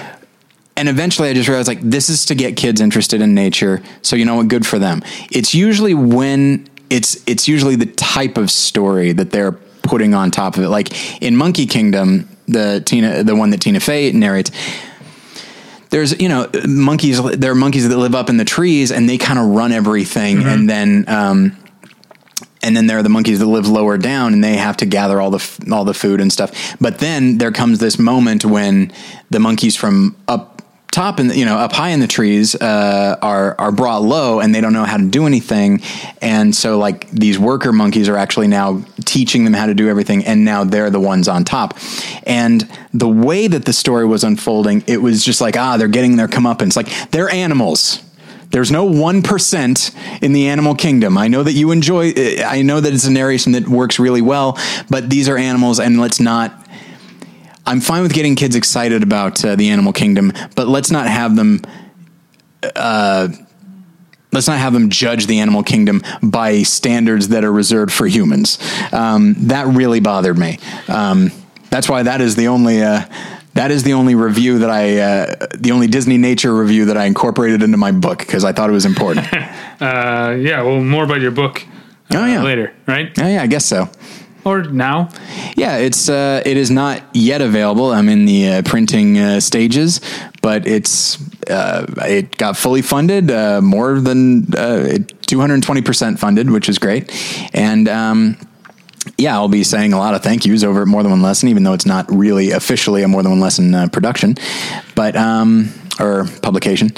But uh, yeah, it was, it's called Worth Watching, and I will let everyone know when it is uh, on sale. It'll be uh, fifteen dollars if you live in the United States, and I'll have to figure out what it would be if you don't. So, but yeah, um, and it's just a book of, of reviews and yeah. uh, and uh, essays that I've written. Uh, and then another documentary for me, I watched a terrific, beautiful documentary, again, one that's very much up my alley because it's more about experience than narrative, um, called My Name is Salt. Um, although it actually has, I don't know if narrative is the right word. The word I would use is process. I feel like I'm a broken record, but we've been doing this for ten years and there are certain things that are just pet. We talked about pet themes, sure, or just things that I like to say. Cinema, because it exists in four dimensions, is... Um, particularly adept at depicting process. And mm-hmm. There's something inherently cinematic in seeing this thing happen, and then this thing happened because of that, and this thing happened, yeah. the things, the, the, the dominoes fall. Um, and so My Name is Salt is a documentary about essentially uh, it's, it's in the deserts of I- India, and they're essentially salt farmers where for four months out of the year during monsoon season, There's a pl- this place. There's essentially what what is a desert the rest of the year that's com- that's completely flooded, mm-hmm. right? And then when monsoon season ends, the sun comes out, it dries up all the water, but the salt gets sunk into the soil. Okay. Okay. So eight months of the year, these people these the, these people go to this area and they dig out the land. They create the little little sort of. Uh, man-made like ponds, which they dredge and they collect salt, and they essentially farm salt from farm salt. There we go. Um, from the soil uh, for eight months a year, and it's in the middle of the desert. It's so beautiful. This movie. Is there like minimal narration? Is it often just uh, quiet? There's no narration oh. at all. Um, it's just the people, and there's yeah, there's long parts where there's not even any talking. In fact, I started. I need to get a Roku or a Chromecast or something, because right now what I have is I have a smart Blu-ray player. Oh, yeah, yeah. But it's like seven years old at this point, and it, it some of the functionality is not good. So I ended up having to watch this on my computer because I've noticed this with certain Amazon things. Um, if you have the option for subtitles, um, when I watch on my smart Blu-ray, it right. won't give me the option, so no subtitles will come on. So a lot hmm. of times when I watch, it's a it's a, it's bullshit, but because I pay for Amazon Prime. But when I'm watching an Amazon movie, I end up having to watch. If it's a foreign movie, I end up having to watch on my computer. Uh, hmm. uh, but I can p- plug the computer into the T V. It's it's a hassle, but it ends up being okay. But it, well, my point is that I got almost ten minutes into the movie before I realized there were no sub- ah. there were no subtitles because there's so little uh, dialogue. It's called My Name is Salt. Uh, it's if you have Amazon Prime, uh, it's free to watch. Um, I would definitely recommend uh, checking it out. Um, what did you watch? So for my uh, film history class, now a lot of the stuff that I'm watching, I watched last quarter, so I'm not going to right. mention it. But last quarter, I didn't sit in on every screening. I would go and get something to eat uh, or something like that. Uh, so I figured any movie that I ducked out on last quarter, I would sit in and sit in on in this quarter. And so I watched F W Murnau's Sunrise. Oh, yeah. Which I had not seen for quite a while. Um, you'd think I should ha- I should have watched it last quarter. Yeah. Uh, seeing as how I'd be conducting a discussion about it with the students. But, uh, you know, it's my classroom. I, you know, you've seen it. Exactly. Um, that little piglet, though, huh? Oh, boy. Yeah? Yeah, they really spent a lot of time on that. All right, it could it could have been the whole movie for all I care. That thing's adorable. Um, it would be, wouldn't it be weird if there's this movie called Sunrise, and it's like really, it's re- it's like this odd fable for like two minutes, and then this piglet shows up, and that's all it is for the next forty-five minutes. Um, oh, that's marvelous. So, uh, yeah, um, I, of course, I, I love it. Um, As always, and as I'm going to say countless times uh, over the next several weeks, talking with people that have no experience with silent film, no concept of German expressionism, um, is really interesting, because I used Sunrise to introduce the concept of German expressionism. They seemed to think that was interesting, and uh, at least I hope so. And but some of the stuff they said about Sunrise were, was interesting and uh, and and unsurprising, because they said, you know, this, this husband goes from like wanting to drown his wife to loving her immensely and all that. Like, how does it flip flop like that? And it's just like, well, because it's not real, because it's, it is like a fable where people don't, there's not a lot of nuance there. It's just somebody wants to do this and that's all they want. And then they want to do the other thing and that's all they want. Um, but along those lines, uh, and this is what I'm about to say is like pure expressionism. The, um, I was struck this time more so than when I when I watched it the last time. The village uh, that the husband and wife live in is so small, and it's by the ocean, and there's like maybe ten little cottages in there. Mm-hmm. It's, I mean, and and they look very, not even when I say old timey, like that, I picture the thirties, and this was made before the thirties, but it just, it looks like something out of a fairy tale. It looks like, mm-hmm. you know, like, uh, the little town from Beauty and the Beast or Pinocchio or something like that. And it just looks so antiquated. And when you think about, oh, wait a minute, this, this couple also goes into the city where there are cars and people rushing around. And it's like, these two things are so, di- they look like they couldn't possibly exist in the same time period. It's like, well, they don't really, because both the city and this, these, this village, they're the, the, they're the essence of what they are. And the story is the essence of this thing. Like, it's not about, it's not meant to be a specific time. It's not meant to be these specific characters. It's meant to be, you know, it's a song of two humans. Like, mm-hmm. that's, that's very conceptual. And so the idea that this town is meant, this little, not even town, this village is meant to be every, the con- our, our concept of what a village is, and an innocent village, a village that is untouched by modern, uh, insanity. And so just looking at it like that, I don't think I quite remembered how disparate it was between the town and the city, mm-hmm. um, and the the the woman from the city, and then the wife, um, the wife who looks very an- angelic and again antiquated, and then the woman from the city has black bobbed hair, mm-hmm. which in the lecture, uh, our professor mentioned that, you know, that was how you looked. That's how women looked in the twenties. Like, if they wanted to show how metropolitan they were. And so, and then there's a scene where the young couple, they go into the city and they, they go into a, uh, like a salon, and he's going to get shaved up because he looks kind of scruffy. And then they start to actually do something with the wife, and she doesn't want any part of it. She literally walks away. Like, they're attempting to turn her into some, into mm-hmm. something city related. And she understands that, yes, but if I look like that, maybe it will change me. It's like, she has an understanding. Yeah. She has an understanding what expressionism is at that point. And so it's, uh, it really is just a magnificent film. I, I liked it when I first saw it years ago when we did our Murnau episode. Um, yeah. And I think I really love it now. And, And some of the kids, you know, one of them said that uh, it was his favorite movie so far. And we've watched, you know, Singing in the Rain. We've watched some Chaplin. We've watched, you know. And so he just said, I haven't seen anything like this so far in class. And it's like, yeah, I guess that's true. Like, expressionism is such a unique idea in film. And then I also, and then in my section, I think next week or the week after, I'll be showing the Odessa Step sequence from Battleship Potemkin. And I'm excited to hear their take on that, because we certainly haven't seen anything cut together like that yeah. up until this point. So what's the percentage chance that you accidentally refer to the movie as Battleship Potemkin? I'm going to say in class? the area of ninety-seven percent. Okay. uh, you know what? Here's what I do actually to avoid that. Um, I just call it, I just say Potemkin. Okay. Um, I know that that's not correct, but, uh, but yeah. You're getting no complaints out of me. It's not my it's not my place to pitch the podcast to uh, these students while the quarter is going. All right, um, one more movie, one more movie for me, and I'll end with another documentary. Uh, I saw this one last night.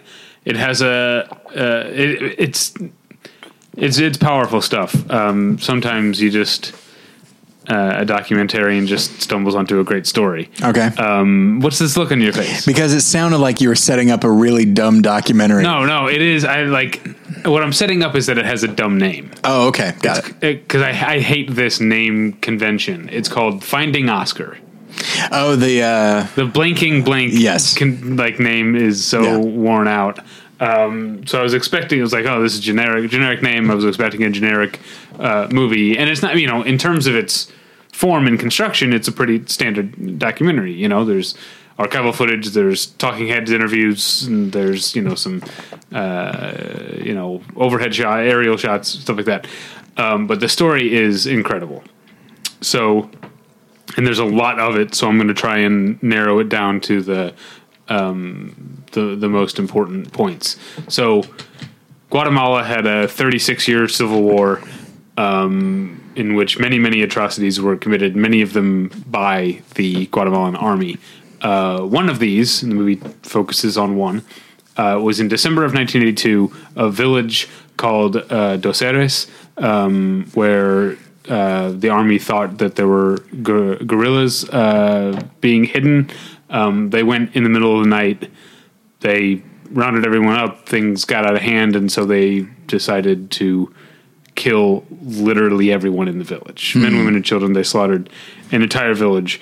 Um, there were only a few survivors. There was one like eleven year old kid who ran, just ran away and got away. There was one uh, farmer who was uh, lucky lucky enough that he happened to be out tending his fields in the middle of the night, and so he wasn't hmm. there when this happened, but his entire family was killed. And then there were these two boys, one five, one three, who, and this is apparently something that would happen sometimes, uh, a couple of soldiers decided, hey, I like the look, looks of these kids, and they just took them and just, uh, you know, made them uh, essentially, like, they, in some cases, and this is what happened to the five-year-old, who was old enough to remember what happened that night, uh, turned into essentially like a, a servant um, at the at this kid's house. The three-year-old, who didn't, had no memory of this, was just told that he was... He, I, I think he knew he was adopted growing up, but he was just, he was a member of the family. Mm-hmm. And so he actually had, you know, a great, very happy childhood yeah. in the home of this guy who slaughtered his real family. Um, and, but what's important is that, you know, there's no, you know, they don't have any birth certificate or anything for this kid. They know from the stories of the few survivors that this three-year-old kid was taken. Um, but they don't know how to find him. They eventually find out, okay, his name, uh, they, they don't know what his real name is. They know Oscar is what this soldier uh, named him um, and raised him as. Uh, but then the soldier died fairly young, so he ended up living with an uncle, and he had moved off. They lost track of him. So um, the the storyline, I guess, of the movie is we got to track down this, this, this, I mean, I say kid, he's a grown man. He's, yeah. Um, older than I am now, um, uh, and tell him who he is, because he's lived his entire life and he doesn't know um, that he's a survivor of uh, of this massacre. Now, who is um, they? Uh, that's a good point. Uh, see, I'm glad you asked that question, because the government and the army of Guatemala has no interest in dredging this up. Right. But there are uh, private sort of advocacy and activist groups, th- because this this sort of thing that happened in Dos Eres was not uh, an isolated incident. Right. This sort of thing happened all the time. And like in a lot of South and Central American countries in the middle of the twentieth century, a lot of people tended to just disappear. Yeah. And so like in Argentina and like in Chile, um, there are groups dedicated to finding what happened to these people, and they're tireless.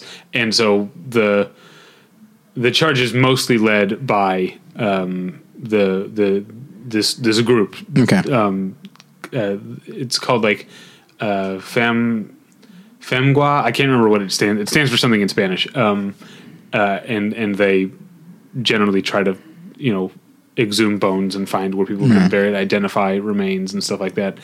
Um, and they were heading up the Dos Eres exhumation of, you know, two hundred something uh, dead bodies.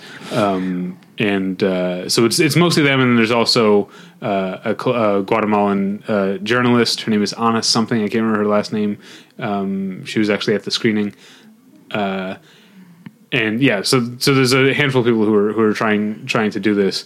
Um And so, yeah, that's the story, is them trying to get... But, I like, I've, there's so much more that I want to tell you that... Ha- like, there's right. so much more that happens. I'm sure, yeah. That's so, so fascinating. This this story ends up that, you know...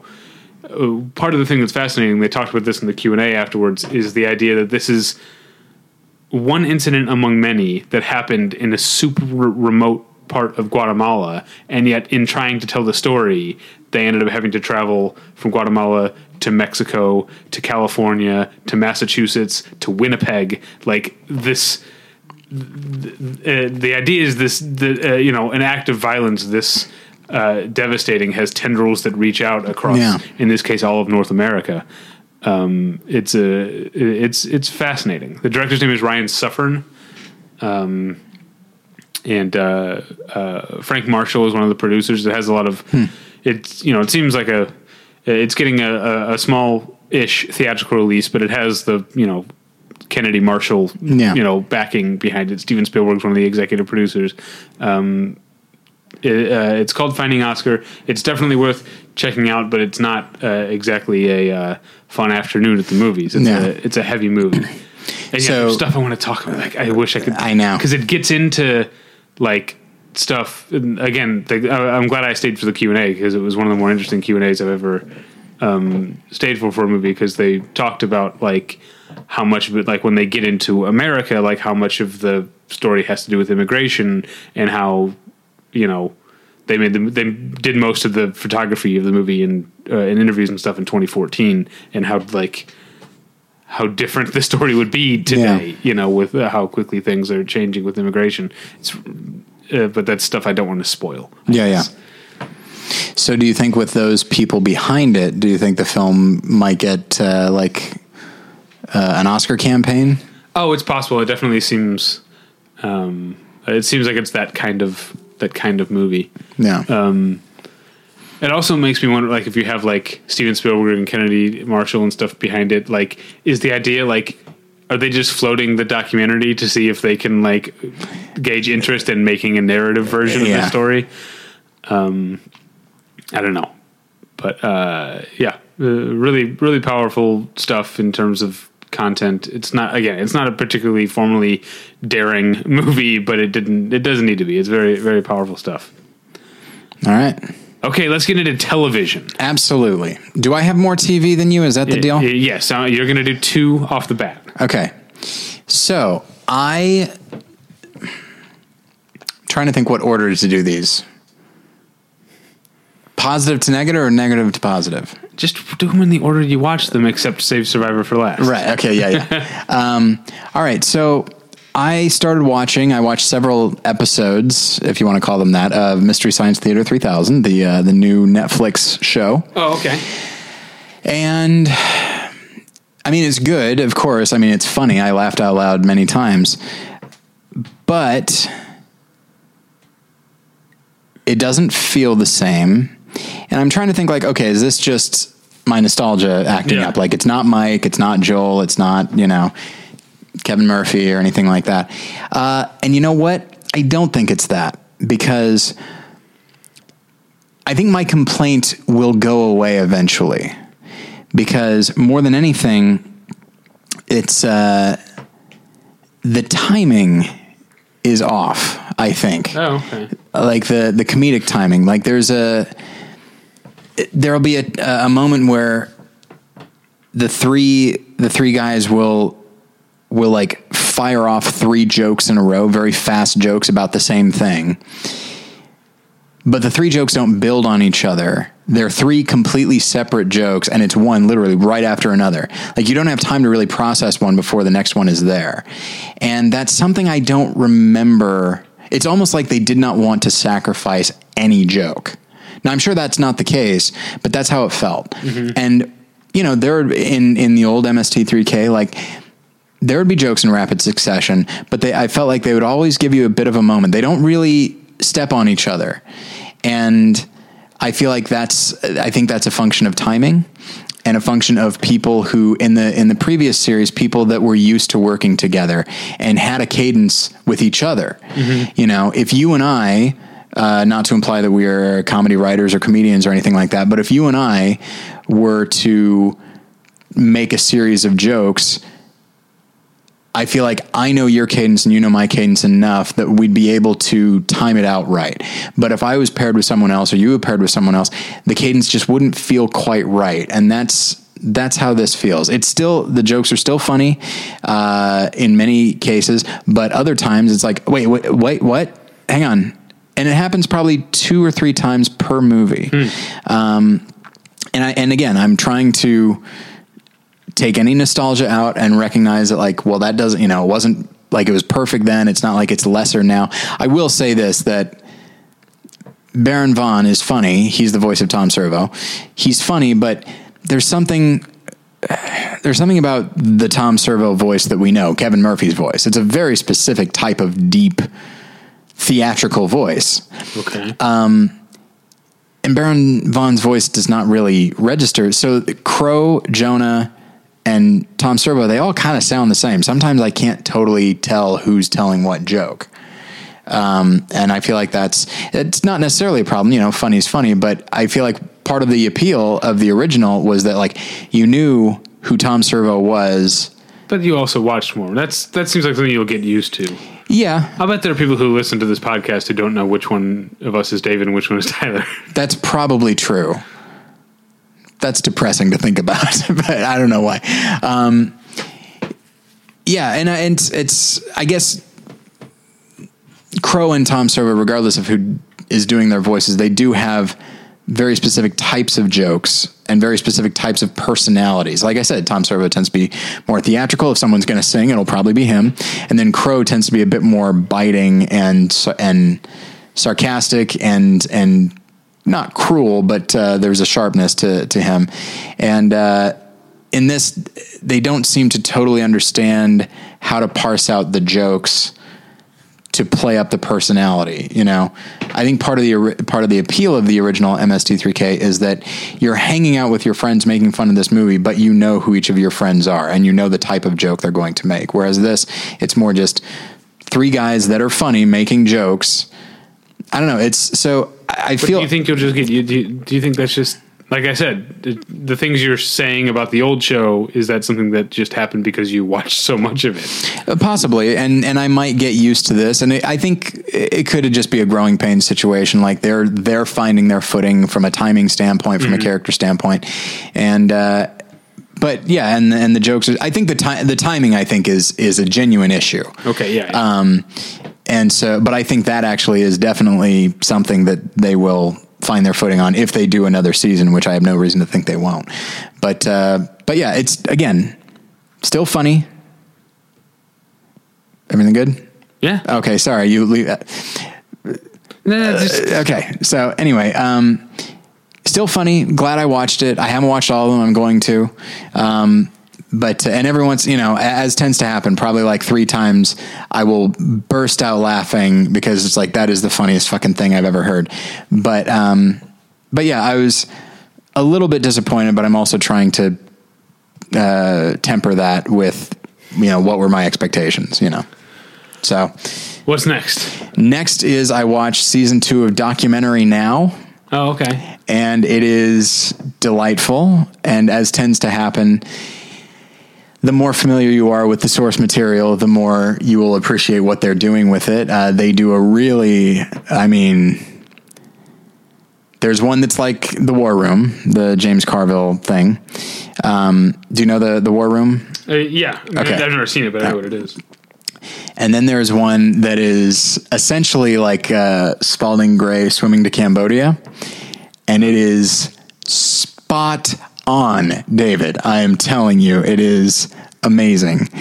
And then um, and then they have a two-parter, uh, Kid Stays in the Picture, that is uh, pretty pretty great as well. And didn't they also do a Jiro Dreams of Sushi one? They did, which, you know what, I did not watch that because I had these on while I was working, and that one is not all in English, so it's like, well, I gotta, oh, okay. I gotta like read this, so I will return to it. But I also haven't seen Jiro Dreams of Sushi, so I feel like I might not totally appreciate it. Um, they had a, a fun uh, Stop Making Sense uh, oh, element. See that? I've I've listened to that music. It's very oh, yeah. good. Yeah. yeah. And there's a weird Tom Waits uh, bit in there as oh, well. I didn't see that, yeah. Um, so it's,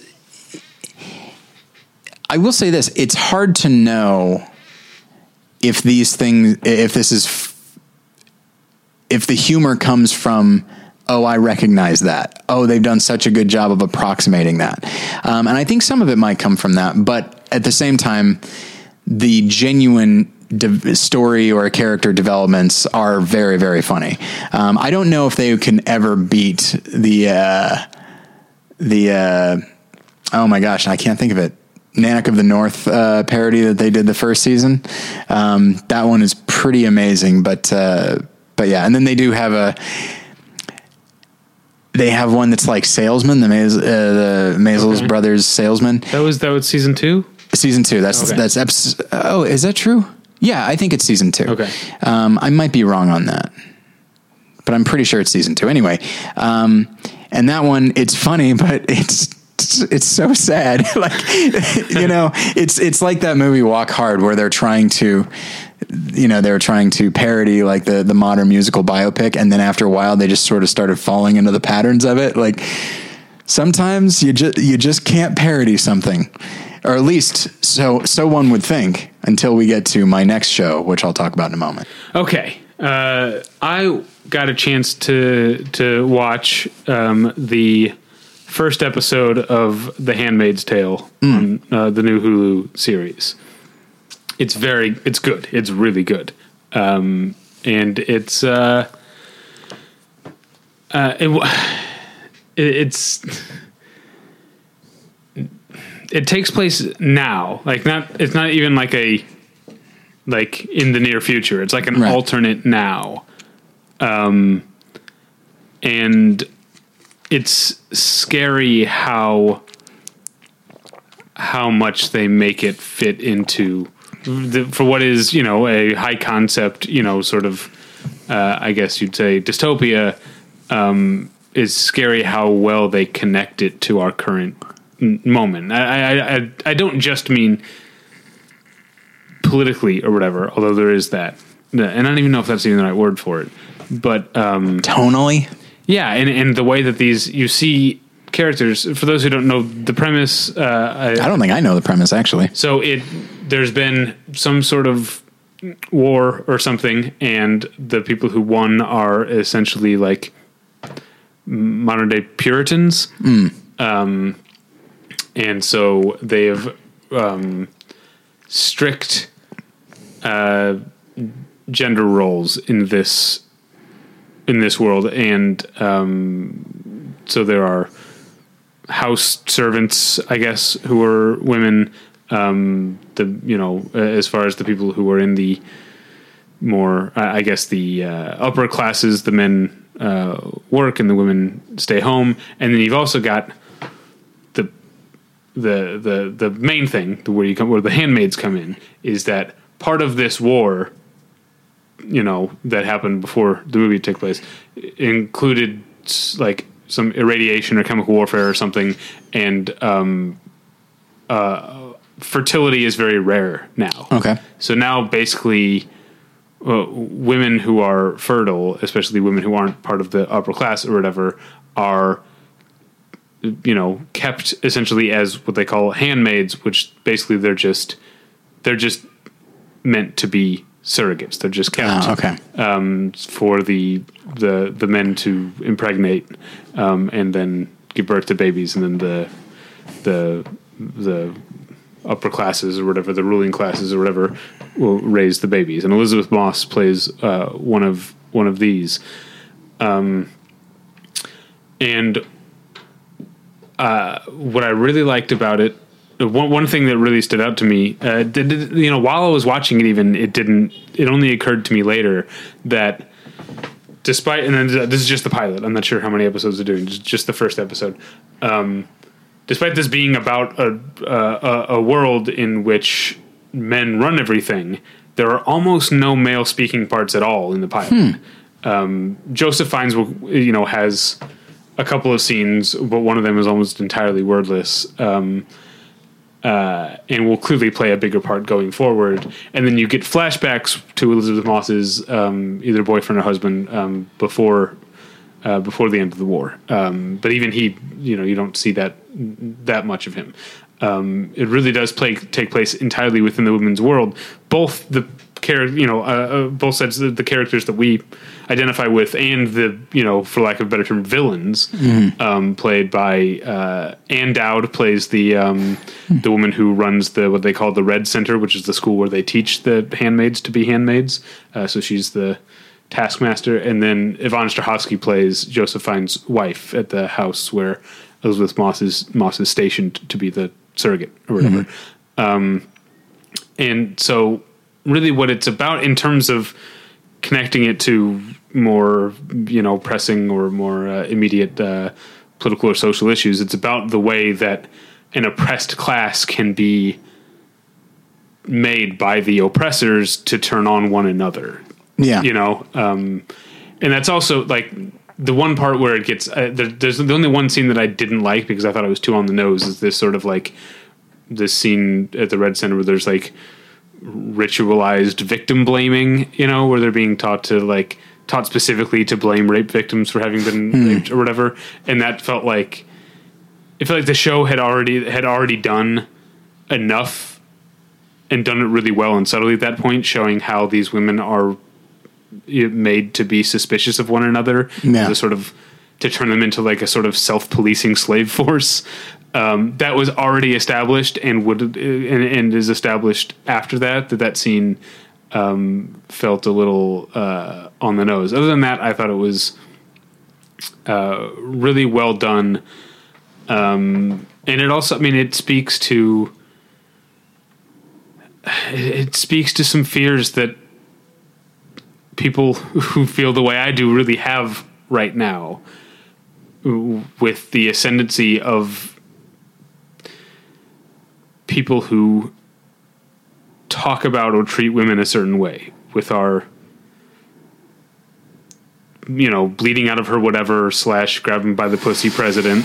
Yeah. Um, but then also in, you know, a less, uh, in, in a le- less outwardly vile way. It's the reason that, uh, and you and I, I think talked about this off mic, mm-hmm. but the reason that like s- people who feel the way I do are unsettled by the Mike Pence doesn't want to be alone with women thing. Right. Because it, it implies an inability or unwillingness to see a woman as a whole person at, in the same way that you see a man. It's like an, like there's, there's a certain like either sexualization or domesticization, or like there's a role that women are seemed to to to exist for that some people are aren't able or aren't willing to look past, and that is it's it's uns- it is un- unsettling to me, even though I don't think I, you know I I obviously I don't I don't agree with Mike Pence on a lot of stuff. I don't think that he's like actively trying to be a douchebag with this rule, right. But I think it has, uh, uh, it has undertones and it has effects that, uh, are, I, I keep using these words, but it's troubling for someone in that position of power to to to to be treating men and women so so differently and inherently unequally, um, and, and to and in a way that whether he sees it or, as this or not, is so. It suggests such a limitation as to what a woman can be that it the the the the fears uh, you know, The Handmaid's Tale is a you know it's a dystopian or whatever, but it plays like a horror movie to me mm-hmm. because it speaks to some things that I see that are real. I don't really think this is going to happen, you know, this specific thing, right? But um, I, although if North Korea keeps getting uh, provoked, well, they'd have yeah. to improve their missiles, but you know, but I think taking like, I think there are some, some family values or no, they're not family. Here's the thing. There are some values that hide behind family values or mm-hmm. hide behind Christian values that I think are, that some people would like to think of as outdated, but are still with us in a way that can still do, frankly, damage. Um, and I think it's about, uh, this is why I say the hide behind these things, because I think it, it comes down to, you know, uh, issues of control a lot of the time. Um, and I, well, yeah, I, I wonder what, what you think of this, because the, the, the, I, you know, described them as Puritan, and they're made to seem very, you know, Christian. There's a lot of talk sure. about like what, you know, God's plan and God willing and yeah. uh, praise be and all this stuff. But there's, there's a line actually, cause uh, Elizabeth Moss has some narration um, sort of filling us in on what's happened. But there's a line that I found really interesting um, that I'd uh, like to hear your point of view on. When in the Red Center, when they're teaching women to be not, you know, the, to be demure, to not speak unless spoken to and all that kind of stuff, they repeatedly say, Uh, blessed, blessed are the meek, or whatever. That's the thing they repeatedly sure, sure. say. And then Elizabeth Moss mentions in her narration that they they never include the inheriting the earth part. Right. And I think that's a clue. Um, that that's meant to show us that The Handmaid's Tale is not anti-Christian. It's not saying these values are Christian. It's saying these people will hide behind and distort Christian values. Sure. Um, that's how I read that. I don't know how you'll feel about, uh, you know, all the villains in this thing being Christian. But, yeah. Um, uh, I, I would like to get your point of view on it when, uh, I do, I do have a certain knee jerk reaction that I don't feel like getting into at the moment. Um, really? Yeah. I mean, wh- where's it going to take us? Not in a great place as far as what religions you can make fun of and which ones you can't. No one's making fun of anything here. Well, which, which let's just focus on Christianity because that's the safe one to focus on.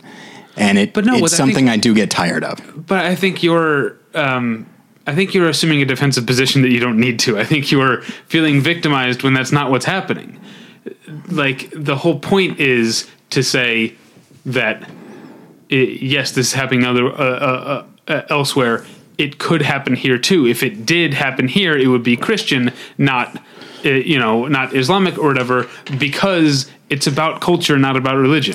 Now, here's the thing, and it's inherent; it, it exists in all of us. Now, I'm taking it a certain way as a Christian. What the what they intend doesn't really matter. In my experience, I'm taking it as they're focusing on me and my beliefs, and they want to make me feel bad but, for my beliefs. But are these your beliefs? Not necessarily, but at the same time, what I mean to say is to go back to, admittedly, peek behind the curtain, hours ago when we were talking about the name of that Walter Hill movie. The I've, I've yeah. now forgotten The Assignment. You know, it's this idea that... Uh, alarm bells are ringing that like, because the thing is, this isn't my belief, but they might think it is. In fact, a lot of people do think it is. A lot, a lot of people do think that, oh, Christian, I know what that means. And what they think it means is someone who will only use this to oppress people and hurt people. Well, and I, I'm not saying that's okay, but it is hard for someone who doesn't, for someone who doesn't believe in God, mm-hmm. it's hard not to. Here's here's a, a comparison. I, since I was a kid, living in the suburbs, mm-hmm. I always couldn't wait to grow up and move to a city. Sure. And I have such a hard time understanding why people want to live out in the country mm-hmm. that I tend to subconsciously think they're up to something. Like there's something right. like, what are you trying to hide? Why are you, you know, w- like I, because I can't understand it. Right. I, and I know it's wrong, but I subconsciously tried, I try to come up with reasons. And so I think to someone who can't wrap their head around the idea that you actually think there's a God, mm-hmm. it's hard not to start coming up with ideas of like, well, what does it benefit them? Like, what what can they use this for? Sure. Like why? I, so I'm not, I'm, and I'm not excusing that. It is, um, it's a what's the word I'm looking for? Um, it's it, it's a myopic uh, and uh, you know inward, isolated way of thinking um, that we should try to avoid. But I guess I don't think they necessarily are trying to. Uh, here's here's mean to here's hurt your feelings, I guess. I don't give a shit what they mean. let me let me put it this way: Walter Hill tries to make, and likely fails, based on what it sounds like, fails horribly, but tries to make a movie that explores positively uh, the the transgender. Uh, I don't want to say issue. That's but like experience. What it is experience. Sure, yeah. Uh, he's trying to explore and trying to, in his own odd way, understand it. And people latch on to all the things he got wrong. We have a T V show that I have not seen, that's based solely on what you've told me.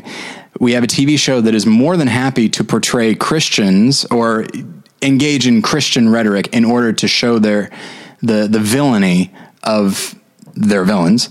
Um, and we have, and then you're telling me, if you'll pardon me, I shouldn't be offended. They're actually not, portraying not, wait, people. When did I say you shouldn't be offended? J- oh, that, that, that's not what they're trying to do. That I should, that I should start. But I didn't start, say you shouldn't be offended. I'm just trying to explain what they're trying to do. I'm not trying to. St- and when I haven't. Did I say that your being offended wasn't valid? Uh, I think because when you, when you start saying that, do you think it's valid? Of course, that's why wouldn't I think it's well, valid? Well, I haven't seen it, of course, obviously, so I don't think it's totally valid either. I don't think that there's a war on Christmas, and I don't think there's a war on Christianity, but I think if you decide, if a filmmaker decides he wants to make fun of Christianity, he's pretty safe in doing so. In the critical community, people will say that Sausage Party is a fucking amazing movie because it's it's it's asking really ham-fisted and terrible questions that can be disputed easily.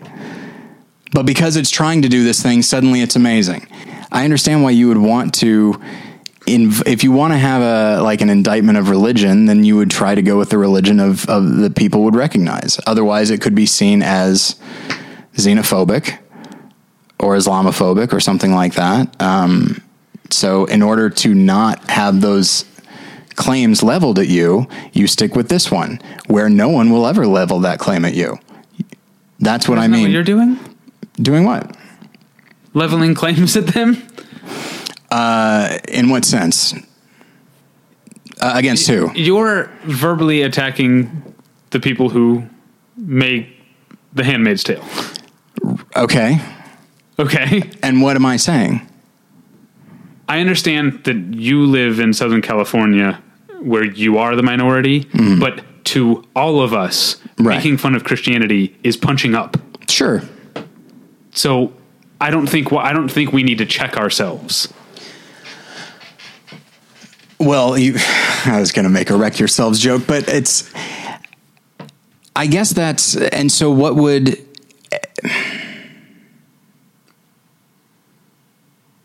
it just seems like a very, and you know what, maybe I'm wrong right now because of who's in power. Someone who claims to be Christian, but has given no indication that he is, even saying that he Isn't is. That all of our presidents? Well, I guess George W. Bush. And, J- and Jimmy Carter. The two of them yeah. seem to be sincere. But all of the presidents in my lifetime pretty much have claimed to be pr- right. claimed to be Christian despite no evidence besides this occasionally attending church, which Donald J. Trump doesn't even do. Right. And even during the primary, he said, he's like, well, I don't know if I've ever done anything to be forgiven for. yeah, yeah. Which, like, that seems like a central tenet of uh, Christianity. But so I recognize that, you know, the party that uh, I will go ahead and say absconds with uh, Christian terminology and uh, and is willing to use it and utilize it, uh, they're in power right now. So obviously, you're going to want to. Uh, not you, but like don't say don't say it's not the party, because it's not like Democrats are not all like all Democrats claim to be Christian too, uh, right? But that's uh, it's not. You see a difference, but I'm saying people who aren't Christian don't. Okay, fair enough. I'm saying that that that everyone in power is or claims to be Christian. I mean, obviously, I'm I'm rounding up there. There sure, are sure. some there are some exceptions. Um, so. I, I, I just don't think, I think it's a little bit narrow of you to feel like you're being picked on when most of us feel like we're the ones fighting back. Back against what? Against Christianity. As a concept? As the way it's wielded as an oppressive force, specifically in terms of sexual values and gender roles. Um, I can understand that, but at the same time, uh, it is a thing that I, as an individual who is really trying, and I recognize that, yes, I'm conservative, yes, I'm Christian, and yes, that probably means that I have certain views that people are not going to like, and I recognize that, but I'm really, I really try to be... And I don't always succeed, obviously. Like, I try to be uh, the type of person that Jesus could look at and say, you know, well done, my good and faithful servant. Like, I, I try to be that. And to just uh, over and over, like in the, in stand-up comedy and in movies, it just seems like punching up. Let me, let me put it this way. Punching up doesn't mean it's not an easy target. You know what I mean? Sure, because it's a big target. Right. It's it's. But that's all the more reason to punch at it. I guess uh, I'll, I'll I'll mix another metaphor. Like, well, no, I guess you don't punch low-hanging fruit. Um, but you know what I mean? It sounds like fun. It's well, absolutely. It is kind of nature's punching bag, obviously. But uh, it just seems at this point, like there's as much as I. dislike Christian film, and I tend to dislike Christians, uh, Christian attitudes about Christian film, which the attitude is almost always like, well, finally something for me, uh, in, in film, or something that doesn't openly mock my values, uh, by which I mean conservative Christian values. Um, I don't like that attitude, and I feel like it leads to really bad art. And from, by all accounts, The Handmaid's Tale is is very good art, and that's fine. Um, but it's just a, a thing that I, after a while, can't I just get tired of seeing it? Yeah, like, that's can't, having the conversation. I know, and I fucking hate it.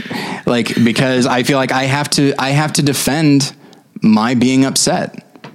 I have to defend my feeling like Hollywood does not like me. I have to defend uh, the fact that when I talked, when I, you know. But is that different from anyone ever being upset? Doesn't, like, don't you always have to explain if you have a problem? No, what not at mean? all. Like, it's. If I mean to go back to the the the, the assignment and the Screen Coach article right. I uh, that I that I read that got me thinking, that was this writer defending why they were upset. Right. And you said they have every right to be upset and their opinion is more valid than yours. I say I'm upset and you say that's narrow. I recognize that one is that's the thing. And that's what I mean to say is that Walter Hill was actually trying to do something positive and people hit him for not doing it right. The Handmaid's Tale is more than happy to portray this in a negative way, and people are defending them over me for getting offended at that. Um, and by the way, I don't it, like the idea of saying offended. I don't think I get offended that often. Um, I, I seriously, I think I, I definitely think that's a good point and something to consider, but I think it also goes back to what I was saying before about the balance of power. Sure. You're, you know... I'm for uh, arguing in favor of the people that don't have much of a voice uh, all day long. Like, I, I that I'm fine with. But I also... And I, that's the thing is, I don't mean to say that the, that the shots that The Handmaid's Tale is taking are cheap. It sounds like it's a very well thought out uh, and intelligent... Uh, exploration of the way power powerful people can use these things. So I don't mean to put it that way. Um, I guess what I mean to say is from the point of view of the viewer, um, like at what point am I, is it okay for me to be offended? And I just can be without having to explain myself or having to defend myself. It, like the moment I stop being Christian and I start being something else, like because I have, you wouldn't be offended. Well, that's true. Um, I guess I'm just trying to think of a situation where someone doesn't have to explain why they're offended. It's, it's not the initial explanation. It's when people come back at them and say, you shouldn't feel like that, or you shouldn't feel like that to the degree that you are, you know? You you would never call, I forget who, Aaron Gibney? Whitney. Whitney? Who's Aaron Gibney? Well, there's an Aaron uh, Gibson. Who's Gibson, the and there's an Alex Gibney. Okay. okay. A- Aaron Whitney? Yeah. No one, no one would ever call that person narrow for being offended at at Walter Hill's film. You know? Uh, so, Aaron, I, I apologize. I don't know he or she. They. They. Sorry. Um, the, I don't know, like maybe in the comments section, people pushed back. Of course that would involve, well, that would involve the internet. So yeah, yeah, right, sure right. They did. It would also involve people to be a, vaguely aware of, uh, of, uh, the assignment, but, um, but that's the thing. So I, obviously everyone's going to push back, but from an official, in an official way, like, and I would consider you official, uh, you're a film critic, member of the Online Film Critics Society. Um, not all of us can brag about that. Uh, and so, you know, uh, Aaron Whitney, uh, says their opinion and that is it. I say my opinion and that's not it. But I, okay, I, I disagree with the first part of your premise because, like you said, there's a comment section. It's never, that's right. never it. I mean, an official uh, way. I mean, you. It, okay, um, but uh, yeah, I guess I keep coming back to the same thing. It's, it's not. Uh, you're not. I'm not saying you're being narrow for being offended. I'm saying the way that you're characterizing the people who have offended you is. Uh, being uh, uh, s- selective about understanding their experience. And what I what I will say is it's also cumulative. And so the the the the program that I program the, the show I like God, program okay program the program uh, that that has the Handmaid's Tale Colgate out. Uh, the one that has put me over is one that probably has done it very well, uh, you know, and probably is very nuanced. And again, I haven't seen, uh, but it is, you know, it's the cumul- cumulative uh, element. And you were asking my take on it. You got one more show before we get to Survivor, which is also going to be a fun conversation. I don't want to talk about this next show because I have a pleasant association with it and I don't want to ruin that for myself. So I talked before about, uh, with Documentary Now, um, sorry, I need to re, uh, evaluate. I need to not reevaluate. I need to get my mind in order here. Recalibrate. Recalibrate. Uh, oh, okay. So I was talking with Documentary Now about parody and, you know, what parody can look like. I watched two seasons of this show, Angie Tribeca. Oh, wow. Now, you and I were at WonderCon, and we saw an ad for it uh, on the t- on T V in the hotel. I had never heard of it before. I think it's on T B S or T N T. Okay. I don't remember. Um, T B S, I think.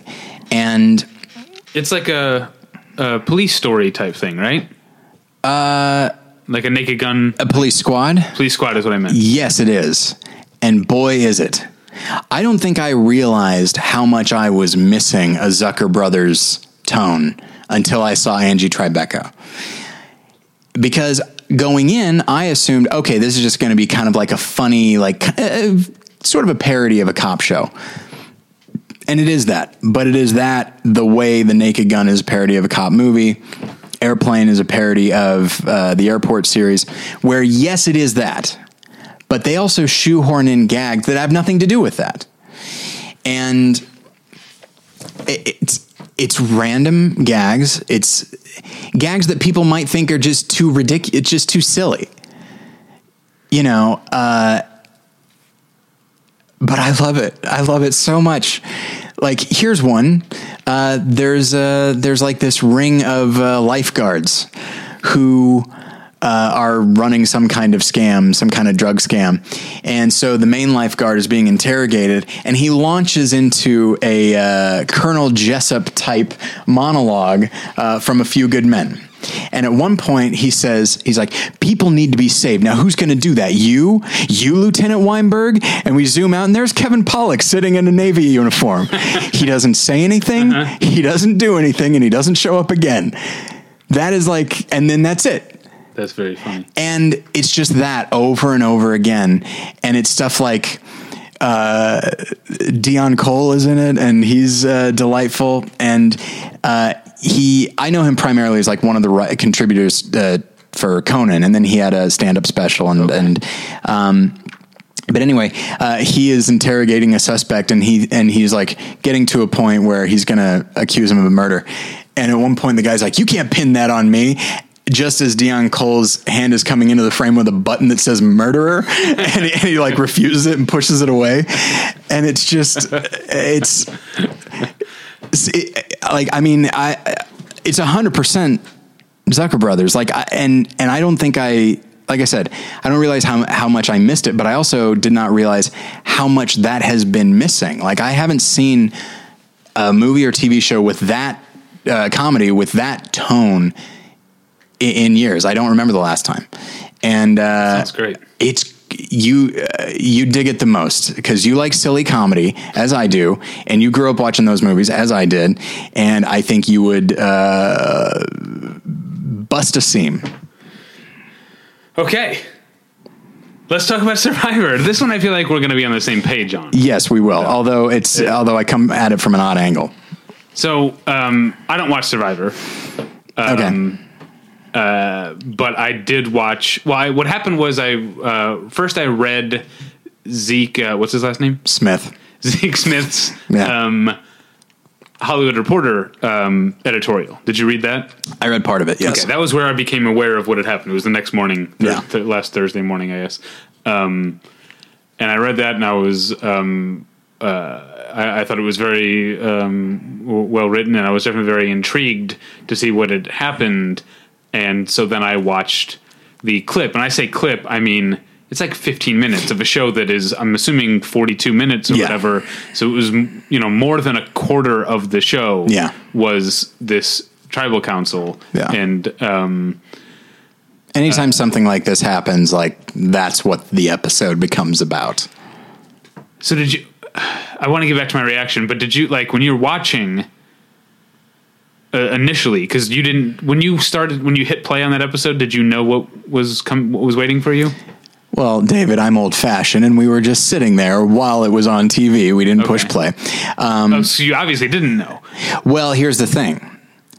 So I'm Facebook friends with a number of survivors, including Jeff Varner. Okay. And he had posted like an official statement, because, you know, everyone had months yeah. to to anticipate this. So he wrote, yeah. he, he posted a, a statement, and I couldn't totally make out from the statement what had happened. Um, well, I'm sure he, could, he couldn't say before it aired. Right. Well, he, he posted it basically like when it aired on the East Coast. Oh, okay. Um, and so, uh, so I was just on Facebook and I saw that, and I didn't even read all of it because I was like, oh, there's, a, there are spoilers in here. And then, but I caught enough of it to be like, oh, this isn't spoiler type stuff. This is deeper than that. And so I knew there was something going on, and I knew that Jeff was responsible, which is unfortunate because I really liked him. Um, And and when that happened, so for those that don't know, uh, yeah, what happened yeah. Um, is that uh, I guess now I'm assuming off camera earlier in the season, uh, Zeke had told Jeff that he was transgender. Nope. Oh, okay. How did Jeff know? I don't know. Didn't I, I thought that I'm saying off camera though. Oh, off camera. Yeah, uh, th- because oh, sorry. I thought I, in the Hollywood Reporter thing, I feel like Zeke mentioned something okay. about that. All right. Sorry. I thought you meant before the tribal. Sorry. Yeah. Yeah. Off camera. I, I assume. Yeah. Yeah. Exactly. Um, okay. So, um, although here's the thing, nothing is off camera. It just didn't make the edit, which seems odd to me. I guess if they're, if you're going to have this moment. Yeah. Well, th- oh, we'll get into this. Boy.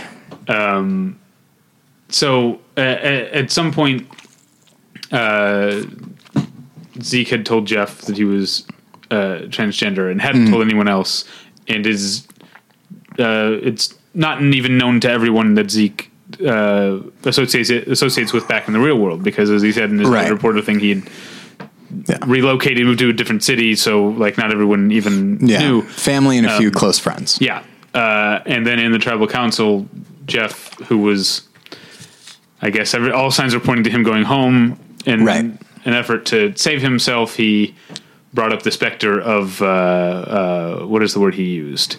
Um, deceit. In any case, he used the deceit thing to ask Zeke, why haven't you told anyone else that you're transgender? So right. he, he outed Zeke to the rest of the people, and I guess because of editing or whatever, yeah. to America. Yeah. Um, and um, it was a pretty shocking moment. It comes out of nowhere. Yeah. And it was, and you could tell, especially now I, I say you can tell, because I had read Zeke's um, editorial first. So I kind of, I guess I knew what was going through his mind because he had written about it, but right. he is, he doesn't talk for a while. Like everyone else yeah. reacts um, very much in defense of, Yeah. of Zeke. Yeah, other people um, burst out crying, and he never really does. Yeah, yeah. I, I mean, I guess he was he was shocked or whatever. Um, and and people spoke up against what against Jeff saying that. Um, now, and then for the purposes of uh, uh, clarity, you say Varner because Jeff Probst is Jeff. Okay. Okay. And so Jeff Varner, there have been other Jeffs. Uh, they often, often wind up being called by their last names, I oh, think, to uh, to avoid. Okay, so Varner. All right. Yeah. Um, but uh, so that's what happened, is he outed him. See, now I'm curious, though, because I didn't realize how Survivor worked. There's really no chance that Zeke could have told him without the cameras? I don't think so. Like, the only thing I can think of is if they is if they decided they wanted to go to the bathroom together, which I highly doubt, given how I know people go to the bathroom. Uh, it right. seems yeah. very unlikely. Um, see, see, I feel like I haven't heard that wrinkle, because that's re- that's really interesting. Because if Zeke said that to Varner, knowing the camera was on him, then yeah, it's not that that. I mean, no, I'm not saying that it excuses uh, Varner's behavior in the moment, right. but um, that does add. That it is an odd wrinkle that I hadn't considered. Anyway, my first reaction, I'll tell you, my first reaction is, see, this is why I don't like Survivor. It encourages people to be their worst. That was my initial reaction, because okay. can't argue with you, because I don't think that, based on the fourteen and a half minutes that I watched, I don't think that Jeff Varner is a bad person. Right. I, and I, you know, I mean, I obviously felt worse for Zeke, but I did feel bad for him, for, for Varner. Yeah. Um, cause he's crying by the end, because he's he, crying pretty quick. I think he realized not people were mad at him, and maybe he didn't realize it. He wouldn't have realized it otherwise, but pretty quick, I think he realized, oh, I've done something. I've, ruined something here. Um, yeah, yeah, something you can't go back from. Right. Um, and so, I I mean, yeah, I, uh, but you talk for a while, because that was, that was my okay. initial reaction was, yeah. look what Survivor, uh, look, look what they make us do. uh, sure does. Yeah, uh, so that part, it's so weird. Um, in watching that, like we saw just now what happens when I'm in, like when it's me. Uh, that is like in a position of having to like explain and say, no, no, hang on, here's what I mean, or whatever it is. I had such a reaction to Varner. And obviously I didn't like what he did. And it just, and again, it just like a punch in the face, like it was out of nowhere and it was so abrupt. And then it's just there. And then that's what everything's about. And just to see his level of sadness and frustration at himself for having done such a thing. Uh, that feeling I can relate to. Weirdly, I kind of agree. Yeah. That feeling of like, uh, I've, yeah, st- stuck my foot in my mouth, but like times a thousand. Yeah. It's, it's that idea of like, oh, this can't go back together again. Yeah. You know, and yeah, I've definitely been there. And he, you know, at the, at the end, he was just like crying and, and felt so terrible. And, And, and here's the thing. And of course I feel, I feel bad that I'm talking more about him than about Zeke. Of course I felt oh, terrible we'll for get, Zeke we'll as well. Zeke. Yeah. But, um, later that night I was working, I was just sitting at my computer and my mind drifted to that and my heart started being, fa- beating faster. And I started like tensing up. Like I was anticipating like, the shit coming down. And I had to tell myself, you didn't do this. I talked to Jen the next day. She felt the same thing. She felt that she literally said, I had to remind myself that this wasn't me. Like that's how for her and me, and it sounds like you a little bit, um, at least as far as like, probably not. I mean, not to the extent because I'm not as invested. Right. But, right. Um, It might be that maybe just because we've watched and we, and we, Jen and I are on the record as like really liking Varner up to this point. Um, but it's just, uh, like it really just, ex- it drained me. I say exhaust, but I, I use the word exhaust a lot. Uh, everything exhausts me, but this drained me. And like, I didn't want to watch for the rest of the season. Cause I felt like I, Maybe I st- uh, maybe from a voyeuristic standpoint, I felt guilty. Like I'm watching this unfortunate thing, and just like, and if I keep watching, I feel like perhaps I, I, I'm still guilty, and yeah. like I did not want to continue watching the rest of the season. This is, by the way, not oh. so. Uh, I, I said this on the episode that'll be posting in a few days, but, uh, Jen and I are probably going to stop recording about Survivor this season, but it's not for this reason. It's because we just don't have a lot of time. Um, but yeah, I, I really just wanted to disengage from the rest of the season because I felt like, well, where do you go after this? You know, Zeke is still there. It's, is he going to want to tell people? Is he going to, I don't know. And then I watched this week's episode and I can follow up on that, but, uh, okay, well, let's get to get yeah. that in a, in a second. Um, and I've, I've seen a lot of the stuff that has been leveled at Varner since then, uh, online. He lost his job. Uh, I did hear about that. Yeah. People um, were writing in cause he had just, uh, become a realtor and, uh, And uh, people found out where he was working and sent a lot of letters in. And it's not like he'd only worked there for like a few weeks. So it's not like he was a seasoned employer or anything like that. But people sent in lo- uh, letters. And, you know, I understand from the employer's standpoint, it's like, well, I don't want oh, sure. this. Yeah. I don't want this press. Um, but it's not an instinct I like, you know. This is not, it's not as though Varner was unrepentant. He was repentant basically the moment it happened. Uh But even so, it's just, I have, a, I have a thing about like getting someone fired.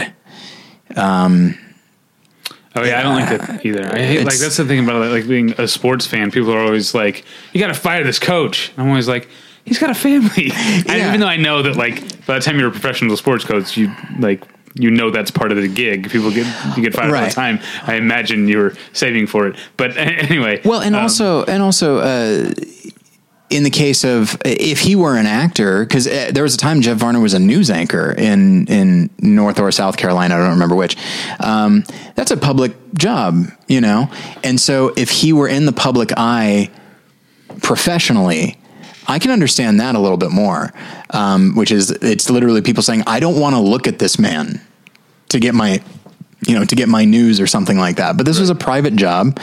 Yeah, um, I guess you could say you could argue that being a realtor is semi-public because you're like a salesman, you're the sales yeah. face or whatever. Yeah, but un- uh, I mean, unless he's going to work in a warehouse somewhere, like everything yeah, is yeah, vaguely I, public. Yeah. Uh, in any yeah. case, I'm yeah, I'm not happy about people losing their jobs in general. Yeah. Um, okay, so yeah, I guess we, we talked about Varner first because I think neither of us can easily call up what it would feel like to be outed, but we can call up what it would feel like to s- accidentally say something awful. Absolutely. Um, yeah. Or, or I guess accidentally isn't the word because he, right. He said what he said. So I can't let him off yeah. the hook, but I guess, uh, I don't know. Forgiveness is the virtue of the brave, uh, according to Gandhi. Um, it is. It, it's definitely, he clearly did not realize how big of a reaction that was going to get. Um, I think he, it's, it's weird because on one level it's like, how could you not think that was going to get that reaction? That's why but then I remember Survivor's fault, but then I remember, yeah, I mean, in a way it's just like, well, he's not eating and he's not sleeping, you know, and you're taught to be paranoid and to use everything you can against somebody, you know, honestly, the idea of even the, the deceit, cause his, his thinking was not that I agree with it, but his thinking was, well, Zeke clearly is good at hiding things. Yeah, and this I, mindset has been used in the past against people who were gay and didn't acknowledge it. I don't like that either, but there is a difference sure. here in that w- if a trans person is living as a trans person, there's not yeah. really any need for them to be quote unquote out, you know? Right. And I mean, I, I like uh, if you're gay, you don't need to be out, but there's a certain understanding like, well, I'm looking for someone who is the same sex that I am. Right. I guess I should make that clear yeah. uh, because that's not the default. So there's some like the, there's an argument for why you would be out, but a trans sure. person doesn't need to be out. And a trans person is living as who they are and therefore isn't being deceitful by being a trans person. And, and it, you know, it's not, it's, I feel like it's, uh, I mean, this is a really minimizing analogy, but it's like it's almost like saying I would be deceitful if I were on uh, if I were on uh, Survivor and Varner was like, how come you haven't told anyone you're from Saint Louis?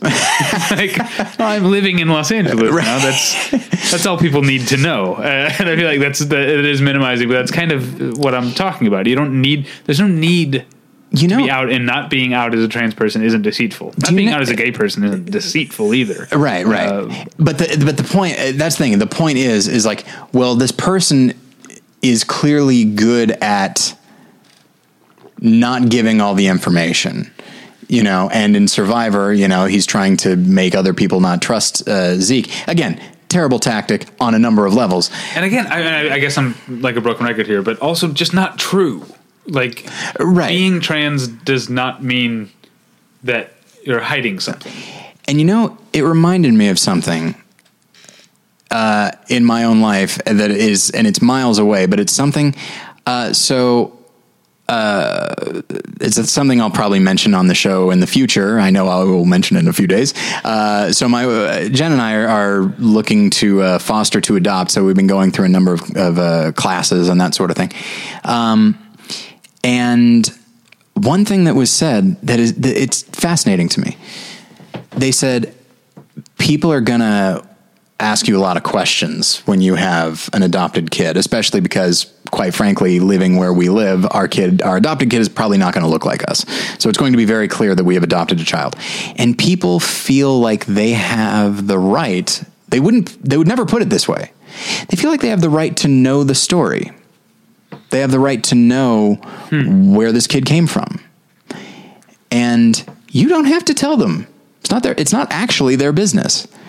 Just because they're curious, even if they're not maliciously curious, yeah. there's no rule that you have to tell them. And in fact, until you actually adopt the kid, legally, you can't tell them. But, um, and yeah. that, that idea. Oh, I look forward to you getting to tell people it's none of their business. I'll d- I'll do my best. Uh, I'll try to be, I'll try to, I'll lead with sir and stuff like that. Yeah. Or madam. Uh, I would say madam, obviously. Um, you could do the scene from Enemy of the State where Will Smith asks the older partner if he's gay. Do you remember that? I don't remember. It's I can't remember what they're asking him. They're asking him something about his personal life. Okay. Because he's a lawyer, and the older right. partners have called him to the office. Right. Uh, and they're asking him some something that's about his personal life, and then he's like, let me ask you a question. Are you gay? Or, or something like that. Yeah. And it's like... Uh, uh, none of my fucking business, right? And it basically yeah. makes the point, like, this is none of your fucking business. Yeah, it's... You should just recite, memorize that scene and, and recite it. But you know what? I would I would have to cite it. I'd be like, hey, uh, did you ever see Enemy of the State? No? All right. Well, here's what happened. Um, but that's... that. There's a scene that even people who have seen the movie don't remember. It's not exactly a centerpiece scene. That's true. I, I needed to be reminded just now. But I, I just think we hear Will Smith say fuck so rarely. Have you noticed that? Outside of the Bad Boys movies. Which I haven't seen in a while, admittedly. Yeah. Um, he doesn't do a lot of R-rated fare. That is true, now that you mention it. And my fu- Yeah, that's... I think of him as, as just uh, like a, a more lighthearted guy. Uh-huh. Not the type that would say, none of my fucking business. Yeah. Um, but here's here's the, the point. Here's why it reminded me of that, is this idea of... This is going to get lofty and probably a little shitty. In the modern age, uh, we feel like we're entitled to information. We're entitled to all the information. Like, our being curious somehow entitles us to information about other people. Whether it be, well, your uh, son is black and you are not. Uh, what's going on with that? I mean, I know he's adopted, but beyond that, like, tell me your story. Uh, no. Yeah. Uh, it's, it's not my, you know, it's not your business. And just like, oh, well, I mean, this person is, uh, because I think there are some people that, that feel if you are gay, you're trans or whatever like that, you have a responsibility to be out. And, and it's like, yeah, well, you're now telling them how to live, probably because you just want to know everything about everybody. Um, and not, and I don't mean like people are actively being gossips or anything like that. I do think that there's just this attitude of like, the more we know about somebody, the better. And outside of maybe like specifically talking about somebody's actual sex life, I feel like, uh, I feel like people just, when it yeah. comes to something like that, and, and maybe even in the spirit of sympathy, people would say like, oh, that's fascinating. What? T- tell me more about that. And, and so that idea of, of, yeah, Zeke doesn't have to be out, and it doesn't yeah. mean, it doesn't mean he's being cowardly. It doesn't mean he's being selfish. Like, he just wants yeah. to live his life the way he wants it, to live his life. Yeah. It, I understand what you're saying, but like sympathy or whatever. Cause I, I I've, that's not how Varner was doing it, obviously. No, no, but. no. But I'm saying like, um, the idea of someone w- wanting, wanting public things that are private. Like, um, I've often thought about, as someone who is pro-choice, that I feel like the needle would shift in America if every woman who had had an abortion told her story. Sure. But like, I would absolutely never, ever insist that that was something that should happen. That's yeah. something that each, each woman or each person involved in that decision, no.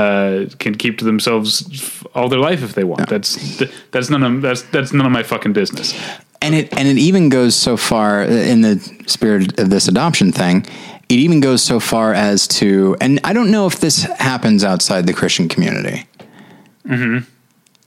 So for all my talk about like being frustrated with how we're depicted, eh, we're not great. Uh, The idea of, oh, you're, ma- you know, you just got married or whatever it is. Like, when are you going to have kids? Oh, that happens outside the Christian. Okay. Okay. I, I, I wasn't sure. Yeah. I wasn't sure, but, um, it's definitely a staple question there. And it's just like, now usually it's a friend that'll ask that, uh-huh. you know, and so that's fine. But, um, but sometimes it's complete strangers, and it's just like, why do you need to know that? It's not, you know, like, it seems so innocent, but it's completely unnecessary for you to know when we're going to have kids. And then it leads to the question, in my case, uh, of like, uh, I, I'm in the position of saying, uh, I, we can't. Mm. And that is not a thing you want to say. Yeah. And, and, and that's something that honestly, you know, we've, Jen and I have been uh, reading up about, and the idea of like the idea of infertility and like miscarriages is something that people don't really talk much about either. And, uh, and it really stigmatizes those that uh, are in that position. And so, um, yeah. And so on yeah. one level, but no one, but again, no one has to. Exactly. Like on one level, you kind of wish people would, but on the other hand, it's just like, I'm going to be open about it, but I can understand why someone else wouldn't want to be. Cause then you get, um, and this is Zeke's thing. Cause then that's all, that's all people see. Right. It's yeah, like, yeah. Oh, I'm giving, I'm now putting a label on myself to save you the trouble of labeling me, but you're still going to see that label first. Um, Yeah, uh, there's one of the, a couple of things I was going to say. So yeah, I think um, Zeke, at least publicly, as much as he can so far, because he's still on the, I mean, right. He's still on episodes that are airing, um, unless he got sent home this next week. I can follow uh, up on this, um, but uh, so I think he's he's handled this very very respectably. Yes, um, my my hat's off to that guy. But here's a question for you as a Survivor fan. Okay. Now, the, the word is, the word that came down from Jeff Probst, from C B S, and from Zeke himself, is that um, Zeke was given unprecedented control over how this aired. Right. Right? That's the official word, yeah. What would have happened if Zeke Smith had said, I don't want this to air? I don't know. Here's the thing. Like... Well, I think I think they didn't vote. Actually, I don't think he can say. I don't think he can stop it. I, I, right. From what I understand, the contracts they sign are pretty all-encompassing. That everything that happens once you're there is, yes. is fair game. But would C B S? Because right now, Jeff Probst looks like a fucking great guy. Sure. Right. The way he handled it. Yes. But would C B S and Jeff Probst and uh, you know. Mark Burnett Productions or whatever, would they be willing to be the bad guys and insist on airing that if Zeke fought it? It's tough because Varner would still come off as the bad guy, but you don't, C B S doesn't control anything that the survivors say after. And so if Zeke came out and said, I asked them, I told them not to air this. I, or rather I asked them not to air this. It was very personal. I was not ready to be, you know, I didn't choose to be out. I was outed by somebody else. Right. And I don't, I continue to not want this. And I feel like, yeah, it, things would really turn on Probst. They would really turn on, on C B S. And so I think in this case, and honestly, I like C B S is lucky and, and Mark Burnett and Jeff Probst are all lucky that Zeke Smith is so all in on Survivor that he's like a, he's Boy. a Survivor true believer. Oh yeah, there's, at least that's the, the impression I've gotten from when I've read about it. No question about it, and I'm sure there's part of him who's just like, well, it's unfortunate that this happened with me, but boy, that's going to be good T V. um, so, and I will say that uh, so that was last week. This week, um, Zeke was uh, uh, they, they addressed it very briefly, and then he actually did, then there was the merge where the two tribes come together and live together, uh, and he did tell everybody at that point, and everyone just sort oh, of okay. and everyone just sort of affirmed that. Oh, that's, I didn't realize there were more people on the show. Oh yeah, yeah. Okay. Uh, and everyone just said, you know what? I see you as Zeke, and that's all that matters. And then in true Survivor fashion, someone said like, you know, he's got a hell of a story. We can't let him get to the end. Like, you know, and so, uh, and you know what? He, in this, he didn't get voted out, but he almost did, um, because he started playing way too hard this episode and his name got written down. And if it weren't for a little bit of treachery on the part of somebody else, uh, he would have gone home. Wow. And in a way, I kind of love that. I love that they're not going to treat him with kid gloves because of this thing. Yeah. It's just like, hey, a threat's a threat. Sorry about you. Sorry you got outed, but uh, I got to win a million dollars here. So, um, but he's still sticking around, but I feel like his number's up. Like, I feel like he's not going to last very long. Because that's the thing is, like, if you... Like the guy who won last year, he didn't tell anybody that his mom was dying of cancer until the very end. Because if he told anybody... And it spread. People were like, no fucking way. This guy is not going to cry about his dying mother in front of everybody. Oh, man. See, this is why I can't win. I can't even with Survivor. Well, it's... It brings out the worst in people. Oh, but it's so interesting to watch people navigate their worst. Cause it also, cause that's the other thing. If you'll, if you'll pardon me, it also brings out the best in people. Um, you know, this past episode, uh, there's a woman named Suri. This is her fourth time playing, and she's kind of a, not merely a veteran, but she's beloved, and she's, she's an older woman, and she's just very, she's just so smiley and upbeat and very, uh, very motherly. Cause she, uh, she's, she is a mother, and her, those instincts kick in because she's usually older by fifteen or twenty years than everybody else. And, um, but she's also a brilliant strategist. And so, uh, there's this, uh, and she's, she's uh, African-American. And so there's this other younger woman uh, named Michaela, who's also African-American, and people will bond over basically anything they can. And Michaela is like this very brash, uh, woman who's, who always speaks her mind and all that. And so she was talking with Suri, and Suri like just had this really wonderful moan about like how, how to do well on Survivor, you know, as far as like, not hiding your emotions, but not leading with them either. And it got Michaela thinking like, you know, I feel like maybe this advice is good, not just for Survivor, but for my life as well. And the two like really bonded, and it was like this nice generational thing. Uh, and then also the two of them being like, you know, there's never been two black women at the end. This might not be a bad thing to, to try to do. And so like you see really great things happen as well. Um, don't get me wrong. You can still say that's pretty opportunistic. It is, but that's, at this point, I'm pretty good at being able to tell opportunism from actual sincerity. Okay. And, and I think they're both being sincere. Here's the thing. That's how it is at the moment. If Michaela even started to become a liability, Suri will get rid of her. There is no question about it. That's why she's been on four times. Um, but anyway, so, uh, all right, that's it.